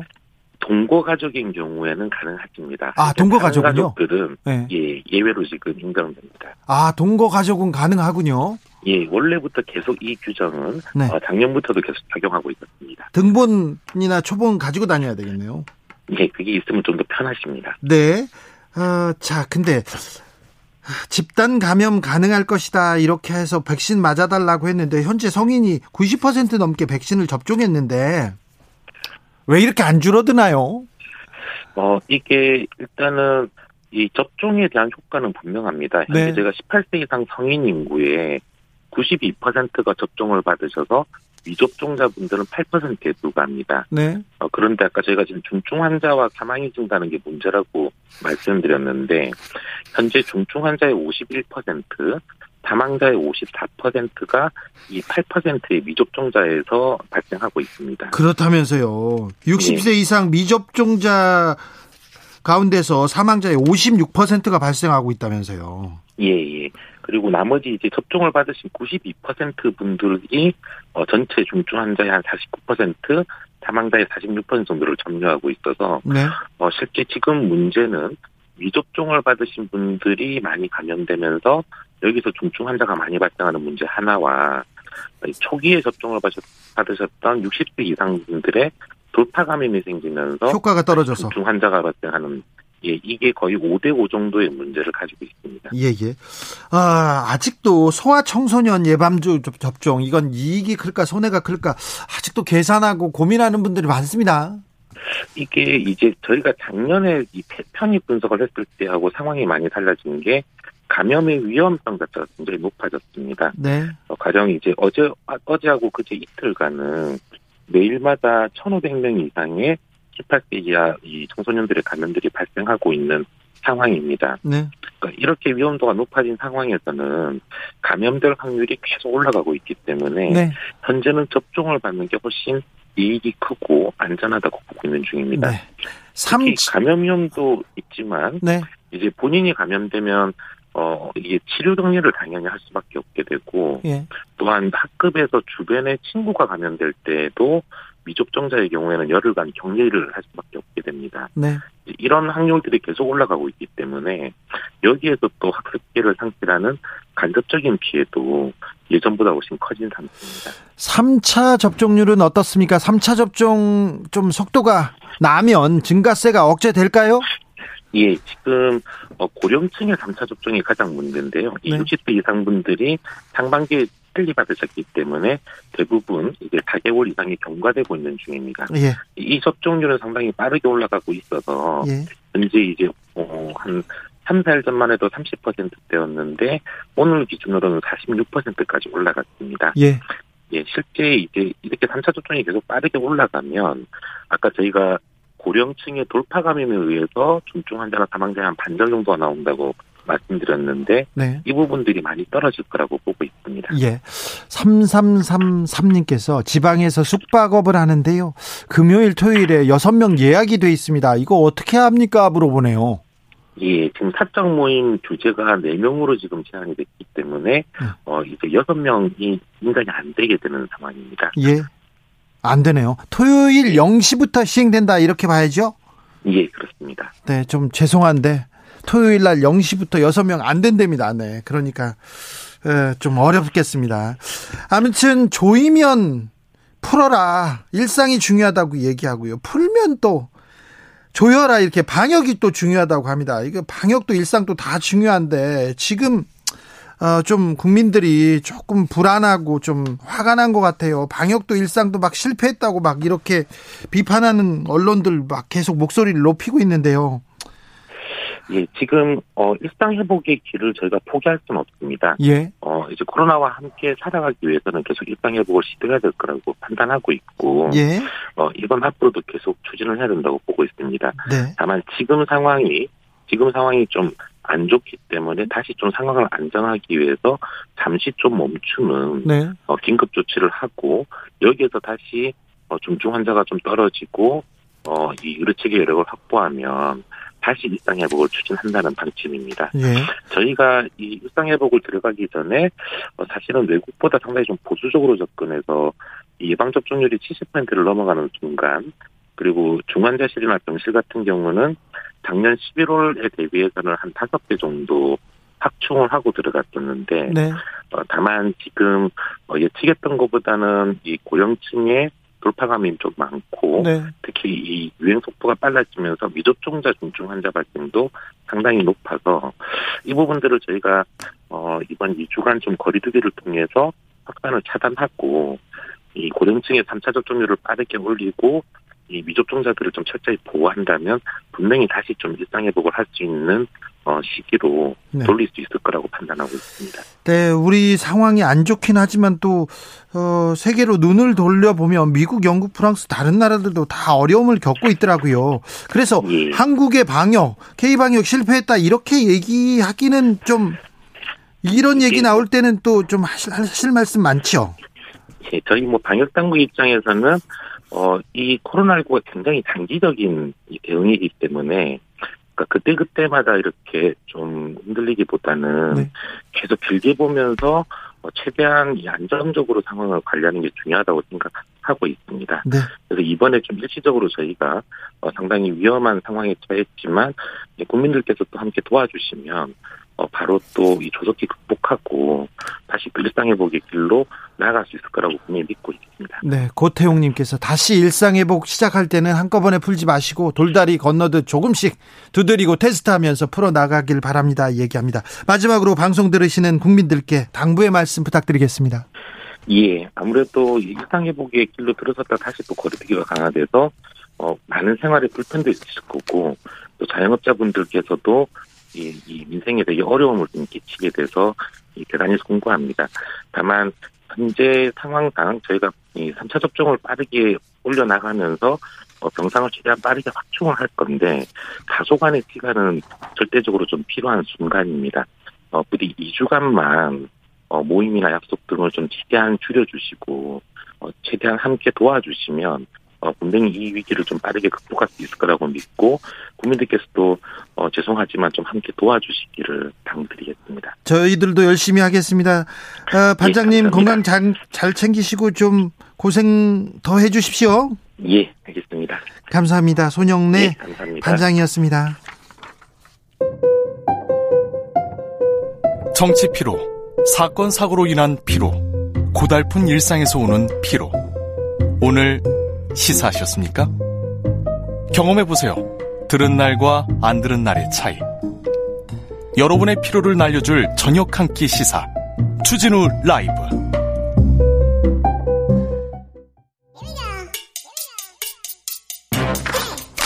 뉴스를 향한 진지한 고민 기자들의 수다.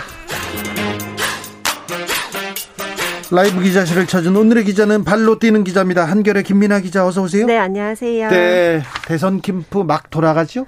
아, 네. 또 어느새 지금 3개월도 안 남은 상황이 돼 버렸습니다. 네. 국민의힘 대선 캠프 어, 이번 주에 뭐 바빴어요. 아, 네. 굉장히 바빴고 이제 언제 나오나 싶었던 그 배우자 네. 김건희... 직접 등판이 아니라 리스크로 엄청 네. 이렇게 등판을 하게 돼서 네, 지금 따라다니느라 굉장히 그렇죠. 정신이 다른 없습니다. 분들도 또 정신이 없죠? 선, 그렇죠. 선거, 선거 캠프에서도 선대위원장이나 다른 사람들 출근하고 회의하고 막 이렇게 얘기합니까? 네, 그렇습니다. 지금 그 여의도의 대합빌딩 그리고 네. 당사 이렇게 나눠져서 사무실을 꾸렸는데 네. 김종인 네, 위원장은 어디로 갑니까? 당사 6층에 선대위원장실이 있습니다. 그래요? 네, 당사로 출근을 가고. 하시고 예. 또뭐 이준석 대표도 당사로도 가고요. 예. 윤석열 후보도 당사에 자주 들립니다. 거기서 이제 회의도 하고 하니까 네. 많이 오가는 모습을 볼 수가 있습니다. 예전에는 그 이렇게 캠프가 꾸려지면 이렇게 맞는 사람들이 있어서 기자들이랑 모여서 밥도 먹고 뭐도 얘기도 하고 그러는데 네. 그거 하나 물어볼게요. 네. 권성동 의원 술자리에서는 무슨 일이 있었던 거예요? 아, 그 권성동 의원 지역구였어요. 네. 였잖아요. 그래서 이제 기자 거기 그 갔었던 저는 안 갔습니다만 기자들이랑 술자리를 한 거죠. 네, 거기 갔었던 기자들이 이제 식사하는 자리에 예. 의원과 후보가 들린 겁니다. 아, 가서 네 네 가서, 가서 이제 뭐 얼굴 도장도 찍고 인사도 하고 요런 상황에서 어떤 한 테이블에 가까운 그 분이 네. 사진 네. 찍어달라고 했다가 생긴 일인 거죠. 그래서 예. 경찰이 오고 막 그랬죠? 경찰이 온 것까지는 그 출동 신고서가 이미 나와 있던데요. 아니 그런데 예. 그 모습을 그 광경을 그대로 취재 취재 자연 취재한 지켜본 기자들이 있지 않습니까? 그 기자들은 왜 이 문제가 뭐라는 얘기를 한마디도 안 해요? 아, 아 그때 뭐 그 미인이시다라는 얘기를 했다는 것은 저도 확인을 했는데 네. 그 이외의 이야기는 오가지 않았다는 네, 말들이 더 조금 많은 것 같습니다. 아, 다른 얘기는 별로 없었다? 네네. 그러니까 미인이라는 말이 그 성인지 감수성에 맞느냐는 또 좀 다른 차원의 아, 이야기긴 하지만. 근데 그 술자리에서 네네. 술자리에 있었던 기자들이 사실 그때 뭐 어떤 일이 있었습니다. 기사를 쓰면 될 거 아니에요. 아, 그쵸. 그쵸. 근데 왜 한마디도 안 해요? 아, 해명 기사로 이제 많이 처리를 하게 된 것 같습니다. 그런가요? 네네. 자, 김건희 씨 리스크가 김건희 씨가 등판했는데 네. 어, 자발적이 아니라 비자발적으로 그렇죠. 등판했습니다. 예. 기자들 계속 따라다닙니까? 네, 맞습니다. 오늘은 공보실에서 약간 좀 이례적으로 오늘 김건희 씨가 내려오지 않을 예정이니 뻗치기를 하지 말아달라라고. 김건희 씨 사무실에 지금 기자들이 네, 뻗치기 그, 하는군요. 네, 그 집이 집이 가깝잖아요. 사무실과요. 네. 그래서 네. 이제 집에서 내려와서 사무실로 가는 길에 네. 이제 김건희 씨를 만나고 싶어하는 기자들이 그 오늘 수십 명이 네, 기다리고 있는 걸 뻗치기라고 합니다. 뻗치고 앉아 있는 뻗치기라고 합니다. 그리고 벽에 있잖아요. 벽이나 어 뭐 문가에 이렇게 귀를 대고 이렇게 무슨 얘기를 하나 듣습니다. 네네, 그걸 맞습니다. 귀대기라고 합니다. 네, 그것도 이제 많이 피하시려고 네. 귀대기 하는 기자들이 피하시기 위해서 되게 조심스럽게 많이들 움직이시는데 네. 어, 여튼 오늘은 그 김건희 씨가 언론에 나오지 않을 예정이니 돌아가시라 이런 이야기를 오늘 했습니다. 어제 연합뉴스 기자하고 만났잖아요. 네, 맞습니다. 연합뉴스하고 얘기가 돼가지고 내려간다 이렇게 한 거죠. 그뭐 노코멘트 하고 싶은데요. 네. 뭐 저도 추정이긴 하나. 네. 뭐 사진이 바로 찍힌 점과 아, 질문이 그렇죠. 바로 오간 점 등을 봤을 때 네. 갑작스럽게 질문하지는 않았을 그렇죠. 거라고 그냥 네. 수축을 해봅니다. 그 사진 네. 한 장을 어떻게 찍겠다는 생각이 있었지 않을까 그런 생각도 좀 해봅니다. 네. 자 배우자 팀을 꾸린다 안 꾸린다 뭐 말이 많습니다. 맞습니다. 사실 그 이재명 후보 쪽은 배우자 팀이 이미 꾸려져 있고요. 예. 거기는 이제 그 초선 의원이 직접 대변인을 했었던 초선 의원이 이해식 의원이 예, 맞습니다. 직접 이제 배우자 팀을 움직이고 있고 윤석열 후보 쪽은 아직 배우자 팀이 없습니다. 그래서 이번 기회에 배우자 팀 꾸려야 된다는 얘기는 당에서 좀 많이 나오고 있는 상황입니다. 네, 원래 그래도 연말에 네. 어떤 식으로라도 좀 모습을 드러낼 것이다. 뭐 어, 저기 봉사활동에 나온다 그쵸. 아니면 기자회견을 하면서 한번 울 것이다 여러 네. 얘기가 많이 돌아다녔어요. 맞습니다. 사실 그 오마이뉴스 기자랑 길게 통화를 했다는 게 지금 계속 보도가 되고 있는데 그 대화를 보면은 뭐 저 봉사활동 많이 다닙니다 이런 이야기가 나옵니다. 김건희 씨가 봉사활동을 통해서 연말에 등판을 하려고 했다는 그 추측에 좀 힘이 실린다고 저는 봤었거든요. 네. 그리고 당내 의원들도 사실 김건희 씨의 그런 이미지가 좀 뭐랄까요 막 좀 차가워 보이지 않냐, 도도해 보이지 않냐 이런 이야기를 하면서 봉사활동처럼 뭔가 좀 나누고 베푸고 이런 이미지를 보여줘야 된다 이런 얘기가 있었는데 네.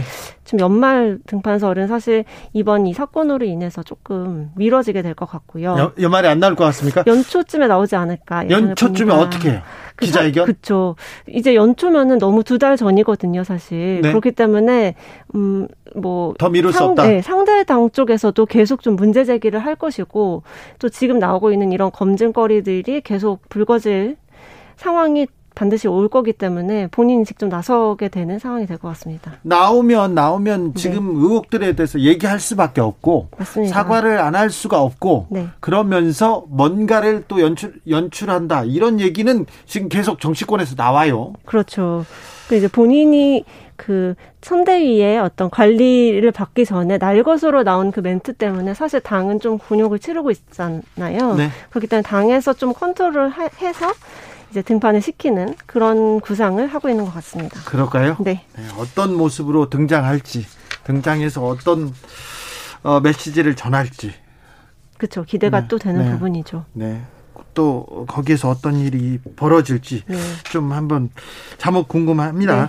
안철수 국민의당 후보는 어찌 지내시나요? 네, 오늘 조금 간만에 엄청 안철수 후보 기사가 많이 나왔더라고요. 어제도 많이 나왔어요. 당근, 아, 당근. 아, 그렇죠. 네. 오늘까지 당근에 자기를 팔려다가 못 팔았어요. 맞습니다. 그렇게 튀는 행보를 계속하고 있는데. 아, 그런 그 그런 행보 안 보이시는 분인데. 네, 그렇죠. 그러니까 처음에는 그 홍준표 의원의 그 플랫폼이죠. 청년의 꿈에 가서 네. 뭐 준표 형처럼 자기도 되고 싶다. 찰스 형이다. 이렇게 되게 좀 친근한 그런 음. 모습 보이다가 갑자기 당근만 마켓에 본인이 올리셨고 네. 오늘은 조금 더 강한 센 걸 가지고 나오셨는데요. 뭔데요?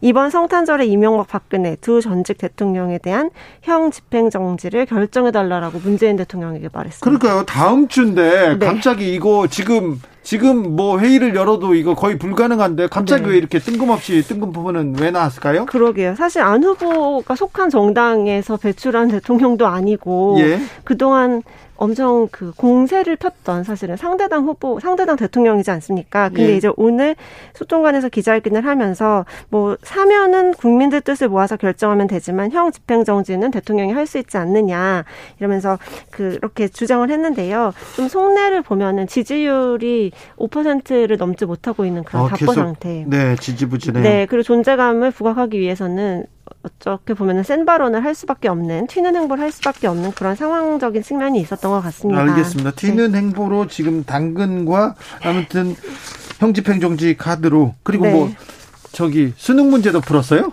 아, 그렇죠. 공부하는 모습 많이 보이고 또 사실은 안철수 후보의 딸 이 오미크론 관련해서 네. 네, 뭐 연구하는 게 뉴욕 타임즈에 실렸다는 것을 굉장히 강조도 많이 해 주시고 그렇습니다. 그런 상황입니다. 윤석열 후보가 공공기관 노동이사제 찬성한다고 어, 그렇죠. 어, 굉장히 전향적인 어, 공약을 내놨어요. 맞습니다. 아니나 다를까 이제 보수 언론에서는 윤석열 후보 왜 이렇게 오락가락하느냐 이런 그 비판적인 기사를 오늘 지에 많이 실었더라고요. 예. 그래서 윤 후보가 어제 이제 한노총에 가서 노동자 아, 그 전에 이제 그 관훈 토론에서 사실은 노동자 편이 될 수밖에 없다라고 얘기를 했죠. 예, 예, 그렇습니다. 거기에 표가 더 많으니까 이러면서 네. 노동자 얘기를 자기는 많이 들을 것이고 네. 친노동 정책도 할 수 있다 이렇게 얘기를 했었고 그러면서 노동 이사제 찬성 얘기 나왔습니다. 그렇죠. 그리고 이제 어제 공공기관 노동 노동 이사제 그리고 공무원 노조 전임자 근로시간 면제제도 타임오프제 도입을 네. 찬성한다고 이제 밝혔습니다. 전향적인 모습을 보여줬습니다. 네, 사실 국민의힘에서도 한노총 출신 의원들이 여러 분 계시거든요. 김성 김성태 전 의원을 비롯해서 예, 맞습니다. 이미자 의원도 계시고 뭐 김영동 의원도 계시고 하는데 이제 그분들이랑 이제 뭐 이렇게 취재를 하면서 얘기를 해보면 이런 입장을 가지신 분들이 사실 적지 않았습니다. 네네. 근데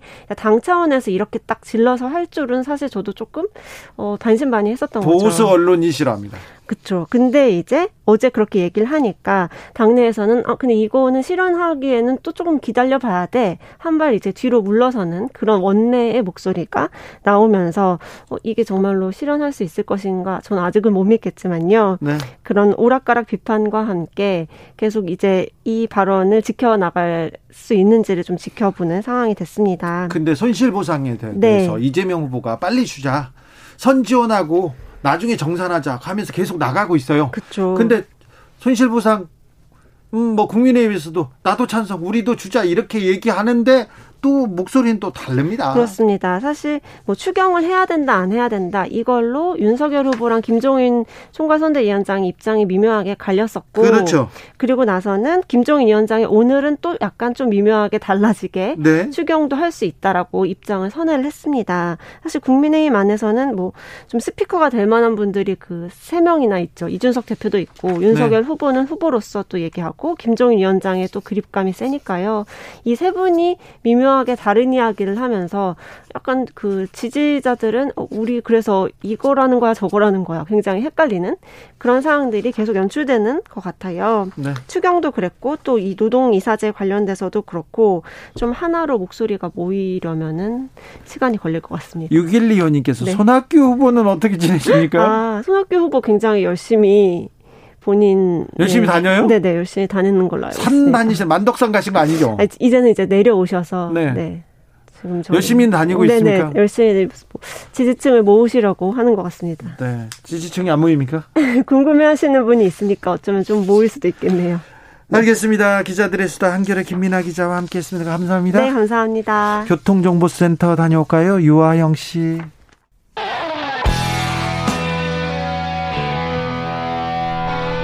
스치기만 해도 똑똑해진다. 드라이브 스루 시사 주진우 라이브.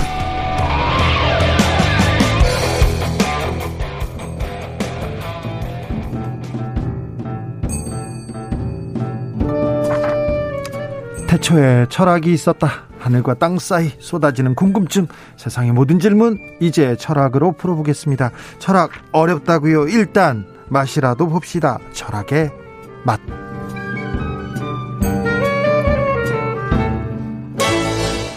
정치 철학자 김만권 박사 오셨습니다.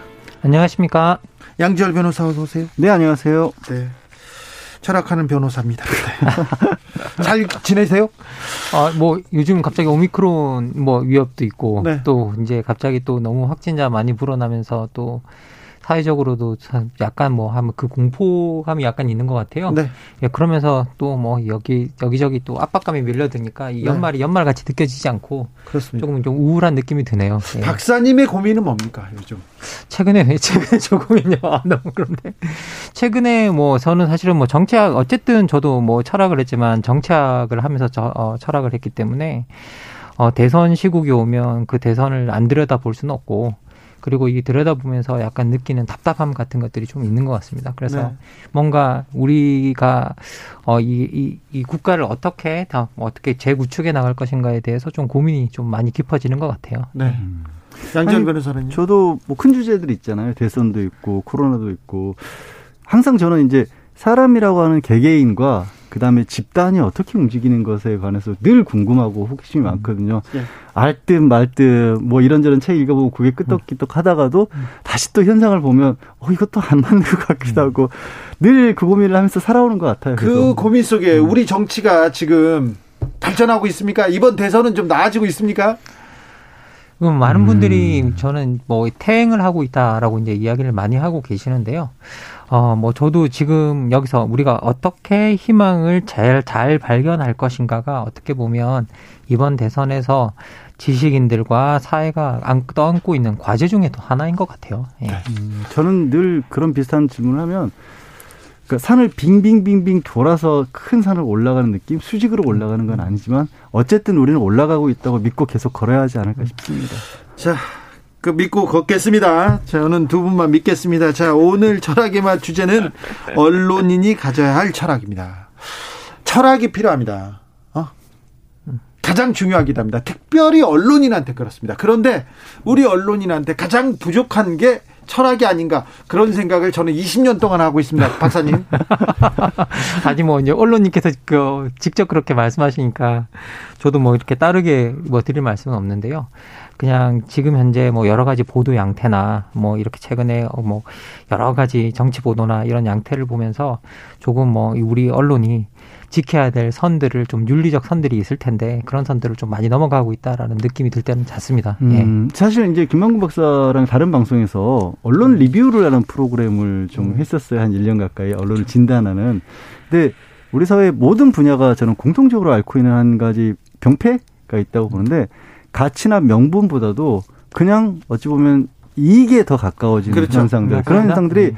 언론이기 때문에 그러니까 물론 처음부터 애초에 이익을 추구하는 곳들이라고 한다면 이익을 따라하는 게 당연하지만 예전에 뭐 지금도 그렇 당연히 그렇지만 이익을 넘어서 무언가 가치를 추구하는 곳들이 있어야 하잖아요.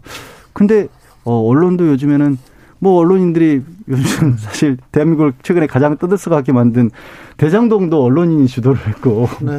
얼마 전에는 또 정치와 관련돼서 모 대선 후보의 선대위 모임에 현직 언론인이 가서 그 자리에 턱 기자가 앉아 있기도 음. 하고 언제요? 예?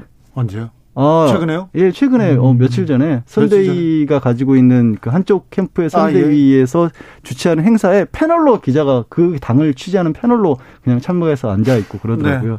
그래서 뭔가 좀 그런 가치들이 좀 흐트러지고 깨져 있는 시대가 아닌가 싶어요. 우리나라에서는 어떤 일이 벌어졌을 때, 어떤 사건이 일어났을 때 이게 진실인가, 이게 정의로운가, 이게 가치가 있나 이걸 따지는 게 아니라 이게 어떤 어떤 정파에 유리한가 불리한가를 또 음. 어, 나뉩니다. 세월호 사건도 보세요. 세월호가 네. 세월호가 뭔가 해야 될 그럴 사건이 아닌데. 그렇죠. 그렇죠. 가라앉았는데 이게 이 정권한테 도움이 되느냐 안 되느냐 그걸 가지고 음. 이제 경제가 중요하다고 경제가 언제까지 세월호만 볼 것인가 그런 얘기 했지 않습니까? 그런데 정치 시즌 대선에는 이런 가치관, 이런 철학이 중요한데 더 더더욱 더더욱 이런 문제 많이 보여집니다. 뿡뿡이님께서 퇴행이 아니고 정치적 가치관을 찾아가고 있다. 양성근님 언론 철학 이전에 양심은 있을까요? 이렇게 얘기합니다. 철학 이전에 언론한테 양심을 구하는 그런 진짜 그런 사회입니다.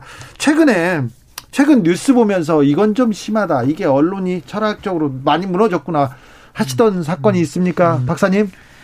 아, 뭐, 최근에야 이제 뭐, 다양한 보도들이 이제 나오고 있는데, 특히 이제 뭐, 우리가 주목할 만한 보도들 같은 경우에는 이게 뭐, 이제 우리가 대통령 공직자의 배우자라든지, 아니면 뭐 선대위에 뭐 어떤 여성 뭐 위원들이 나왔을 때뭐 네. 뭐 그런 것들을 보도하는 성향들을 보면 무언가 그게 그 공직에 나오는 사람들을 검증하는 수준 자체가 도대체 우리가 어떻게 정하고 있는지를 잘 모르겠다. 라는 거 소위 말해서 이제 공직자나 이렇게 여러 가지 관계된 사람들을 어느 수준까지 우리가 점검할 것인가에 대한 이야기를 좀 해야 되는데 사실은 지금 우리 사회에 논란을 만들고 있는 게 우리가 얼만큼 어떻게 점검할 것인가가 다 논란이 되고 있는 거잖아요. 네.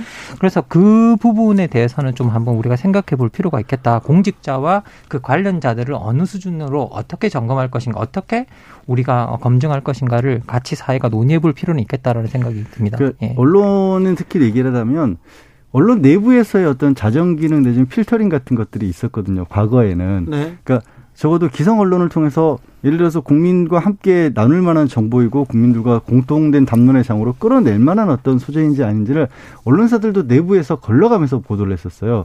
근데 이제 매체가 굉장히 다양해지고 사실 매체라고 할 만한 것도 아닌 게 뭐 유튜브 같은 것도 필요해서 그냥 일인이 SNS 올리는 것조차도 매체가 돼버렸잖아요. 음. 많은 사람들이 다양한 정보를 쉽게 접할 수 있는 건 좋은데 걸러지는 장치가 없이 음. 전무하다 보니까 이거는 기성 매체나 이른바 우리가 흔히 말하는 legacy 미디어라고 하는 수준의 매체나 아니면 그냥 아무나 혼자 카메라를 들고 하는 일인 유튜브나 수준의 차이라는 게 뭘까 싶은 것들이 나와요. 그러니까요. 근데 음. 옛날에도 언론은 엉망이었어요. 진짜 엉망이었어요. 그런데 조금 나아졌는데 음. 사회는 맑아지고 음. 사회는 점점 음, 앞으로 나아가고 있는데 언론이 음. 속도가 언론의 속도가 이 사회를 음. 음. 전혀 못 따라가고 있는 것 같아요. 어, 글쎄 말씀하신 것처럼 근데 이게 어떤 저는 이런 생각도 들어요. 과거에는 언론이 가지고 있는 역설적이게도 언론이 지, 가지고 있는 지위라고 하는 것들이 굉장히 탄탄한 부분이 있었어요. 예, 예. 근데 지금 그게 많이 흐트러져 버렸거든요. 음, 예.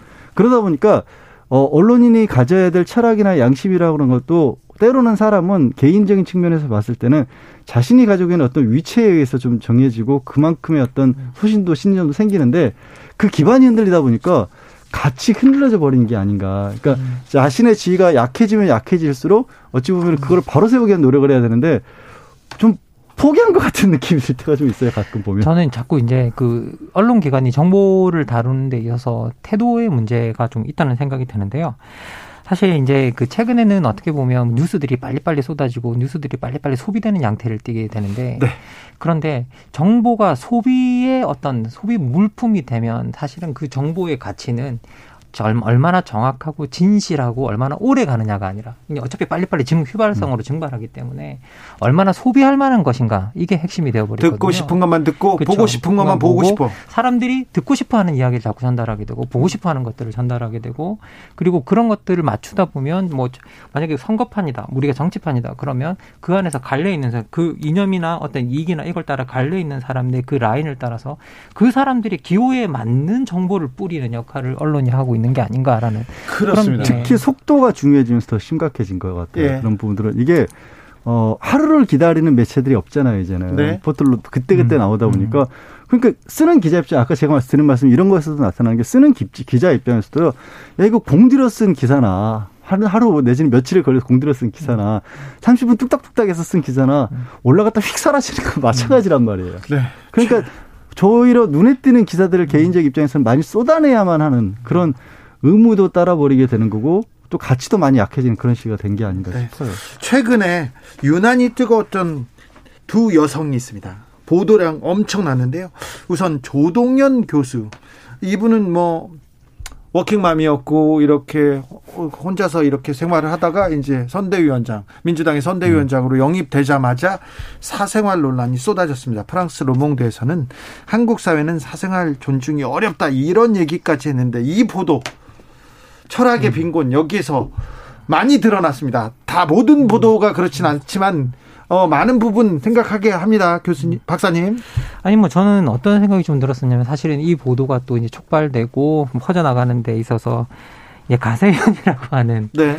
이제 그 언론 그 뭐 언론 매체라고 표현할 수도 없지 유튜브죠 유튜브 이제 네. 유튜브 매체가 있었는데 문제는 뭐냐면 여기에 기존의 legacy 미디어가 다 휘둘린 느낌. 인용 보도. 예, 예. 그러면서 다 따라가고 그걸 그걸, 그걸 기반으로 해서 뭔가를 시작해서 취재를 한다거나 그걸 고대로 심지어 받아서 이야기를 한다거나 이런 이야기들이 나왔는데 문제는 뭐냐라고 하면 그게 사실이 밝혀지는 과정 속에서 제기되었던 의혹들이 심지어 그 사생활의 내용들이 정확하지도 않았다라는 게 뒤늦게 다 밝혀지게 되잖아요. 네. 예. 그러니까 이게 정확한 어떤 뭔가를 남들에 관한 사, 특히 특히 사생활을 폭로한 게 맞는지는 모르겠어요. 그런데 정말 그렇게 맞는지 안 맞는지도 모를 일을 하고 있는데 그, 그 내용 자체가 맞는지 안 맞는지도 상관없이 정말 정보를 휘발성으로 이렇게 다 사람들한테 그 나눠주면서 동원하고. 맞는지 안 맞는지는 예. 중요하지도 않습니다. 예. 가세연에서 뭐라고 했다. 그쵸. 이렇게 예. 보도를 예. 다 합니다. 그러니까 저는 그런 기준 중에 하나가 될 수 있는 게 여러 가지를 생각해 볼 수 있지만 사생활이라도 현재 본인의 생활이라든가 활동이나 일에 영향을 미치는 정도의 것이라고 한다라면 그리고 그것 때문에 일을 잘못하고 있다거나 일을 잘못할 가능성이 높다라거나 그렇다라고 본다라면 네. 그거는 네. 사생활의 영역을 넘어선다고 봐요. 그렇죠. 공적 네. 영역으로 들어오는데 전혀 그렇지 않고 10여 년 동안 그거를 네. 극복해내는 개인이 있는데 그 개인이 음. 10여 년 전에 일을 꺼내므로써 공적인 위치 일을 할 기회 자체가 빼앗기는 경우 네. 이거는 좀 기준 자체가 좀 잘못 설정된 것 같고요. 그다음에 아까 이제 제가 이제 언론도 속보에 시달리는 시대라고 했고 자극적인 거에 시달리는 시대라고 했는데 가세현 같은 곳에 보도 보도라고 표현하기도 음. 그렇지만 꺼내놓은 얘기들 기자들이 많이 받아쓰는 이유가 그거거든요. 자극적이고 따끈따끈하고 사람들이 시선을 끌기 쉽고 바로 휘발성으로 날아가고 음. 네. 또 이게 굉장히 상업자본에 의해서 기존의 언론과 다른 형태가 나타나는 게 사실 이런 정도라면 유튜브에도 많이들 이거는 막아달라는 그런 청원 같은 것도 들어가잖아요. 네. 신고 같은 것도.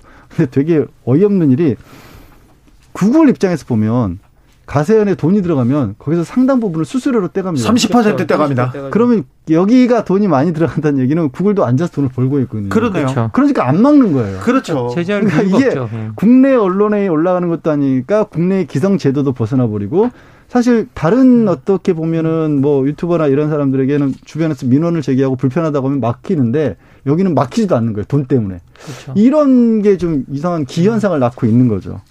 뭐 이게 특히 이제 이 뭐 구글 같은 경우는 초국적 자본이라 뭐 제약도 안 되고 저희들이 뭐 쉽게 제재도 할 수가 없고요.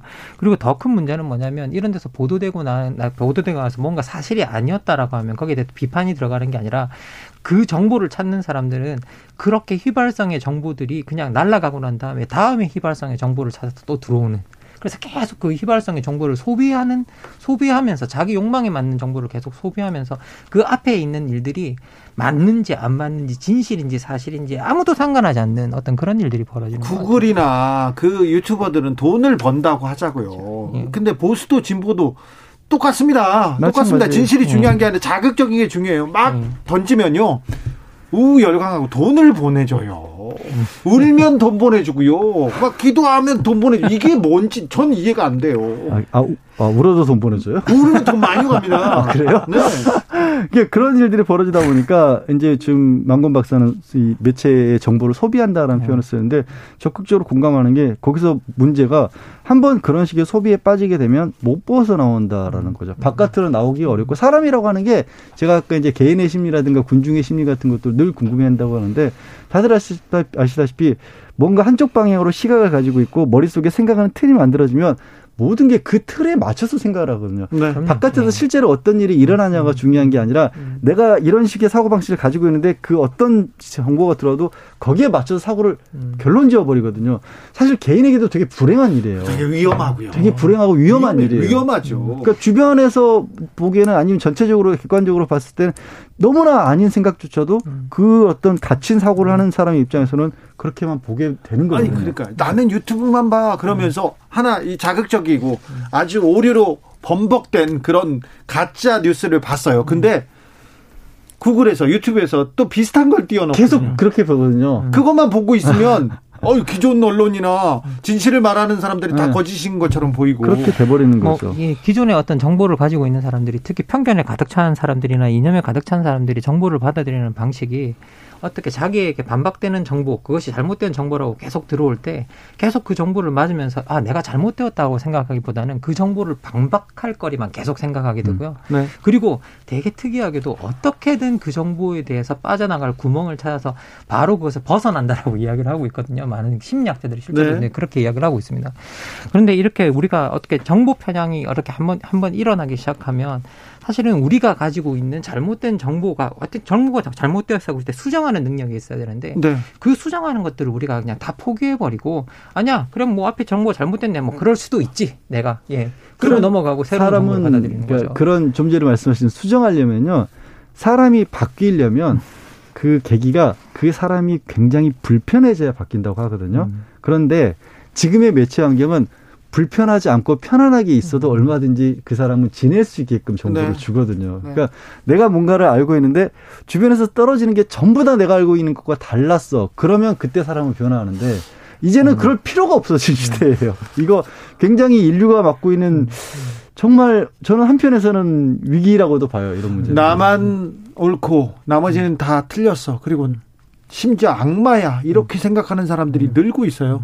이 정치 현장에서도 보입니다. 당신이 옳다님께서는 포탈의 문제도 심각합니다. 나름 괜찮은 게 잘 안 떠.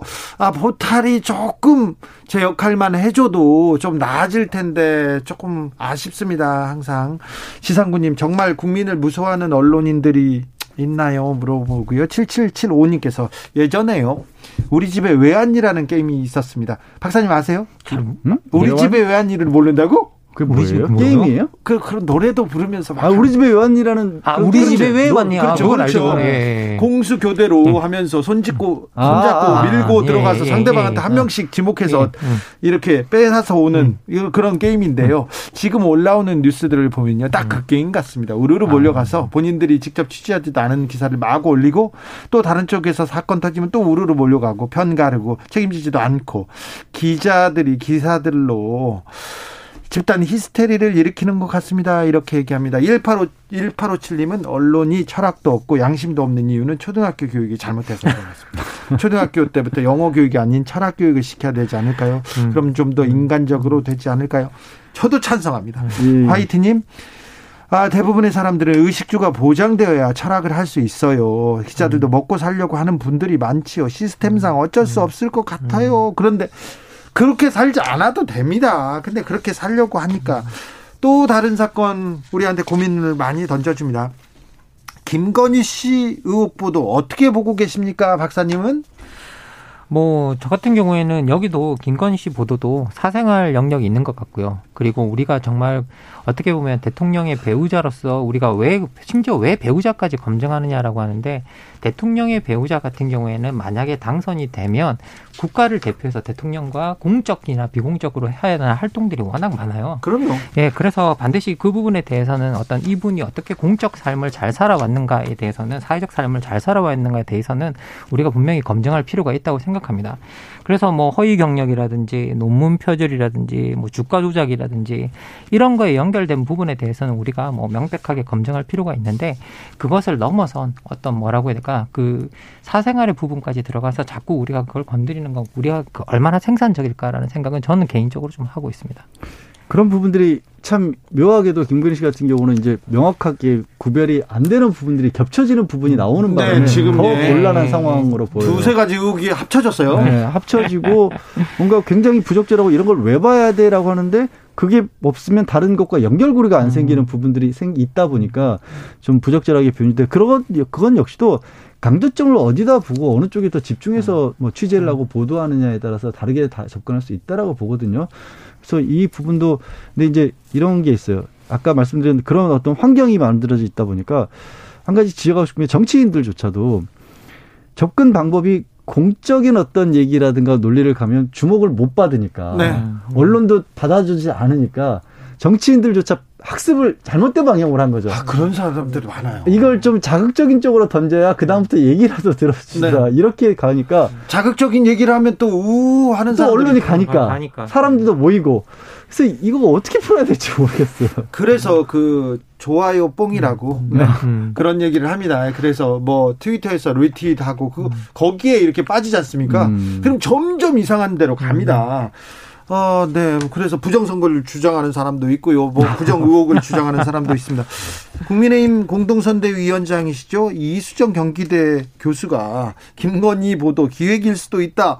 아, 내가 여기까지 음. 얘기하시는데 그 그러니까 이게 이게 이게 이제 막 뒤섞여 버린 것 같아요. 그러니까 네. 이수정 교수님 같은 경우도 본인이 이제 뭐 세계, 세상이 많이 알려지고 사회에 많이 음. 알려지고 음. 역할을 기대했던 부분에서의 전문성이라는 게 있고 또 정적인 쪽에는 이제 막 발을 담그신 거잖아요. 네. 근데 기획 어떤 여다 여권에 의한 기획 보도라는 식으로 말씀하시는 거는 또 그분이 여태까지 해오셨던 영역과는 좀 안 맞아 떨어져 보이거든요. 네, 윤 후보가 얘기하니까 뭐, 너, 예. 뭐, 너 구색을 맞춰야겠다는 것까지는 알겠는데. 근데 좀 안 맞는 게 그분이 널리 알려진 분 말하자면은 어느 정도 사회적이 A라는 영역에서 음. 사회적 영역이 있다라는 걸로 해서 사람들에게 음. 대중적인 호소력을 가진 것이 바로 자신이 전공이 아닌 음. 쪽에서까지도 얘기를 목소리를 내리는 건 아니거든요. 그래서 뭔가 좀 어, 이제 정치 초보라서 저 헷갈리시는 게 아닌가 싶어요.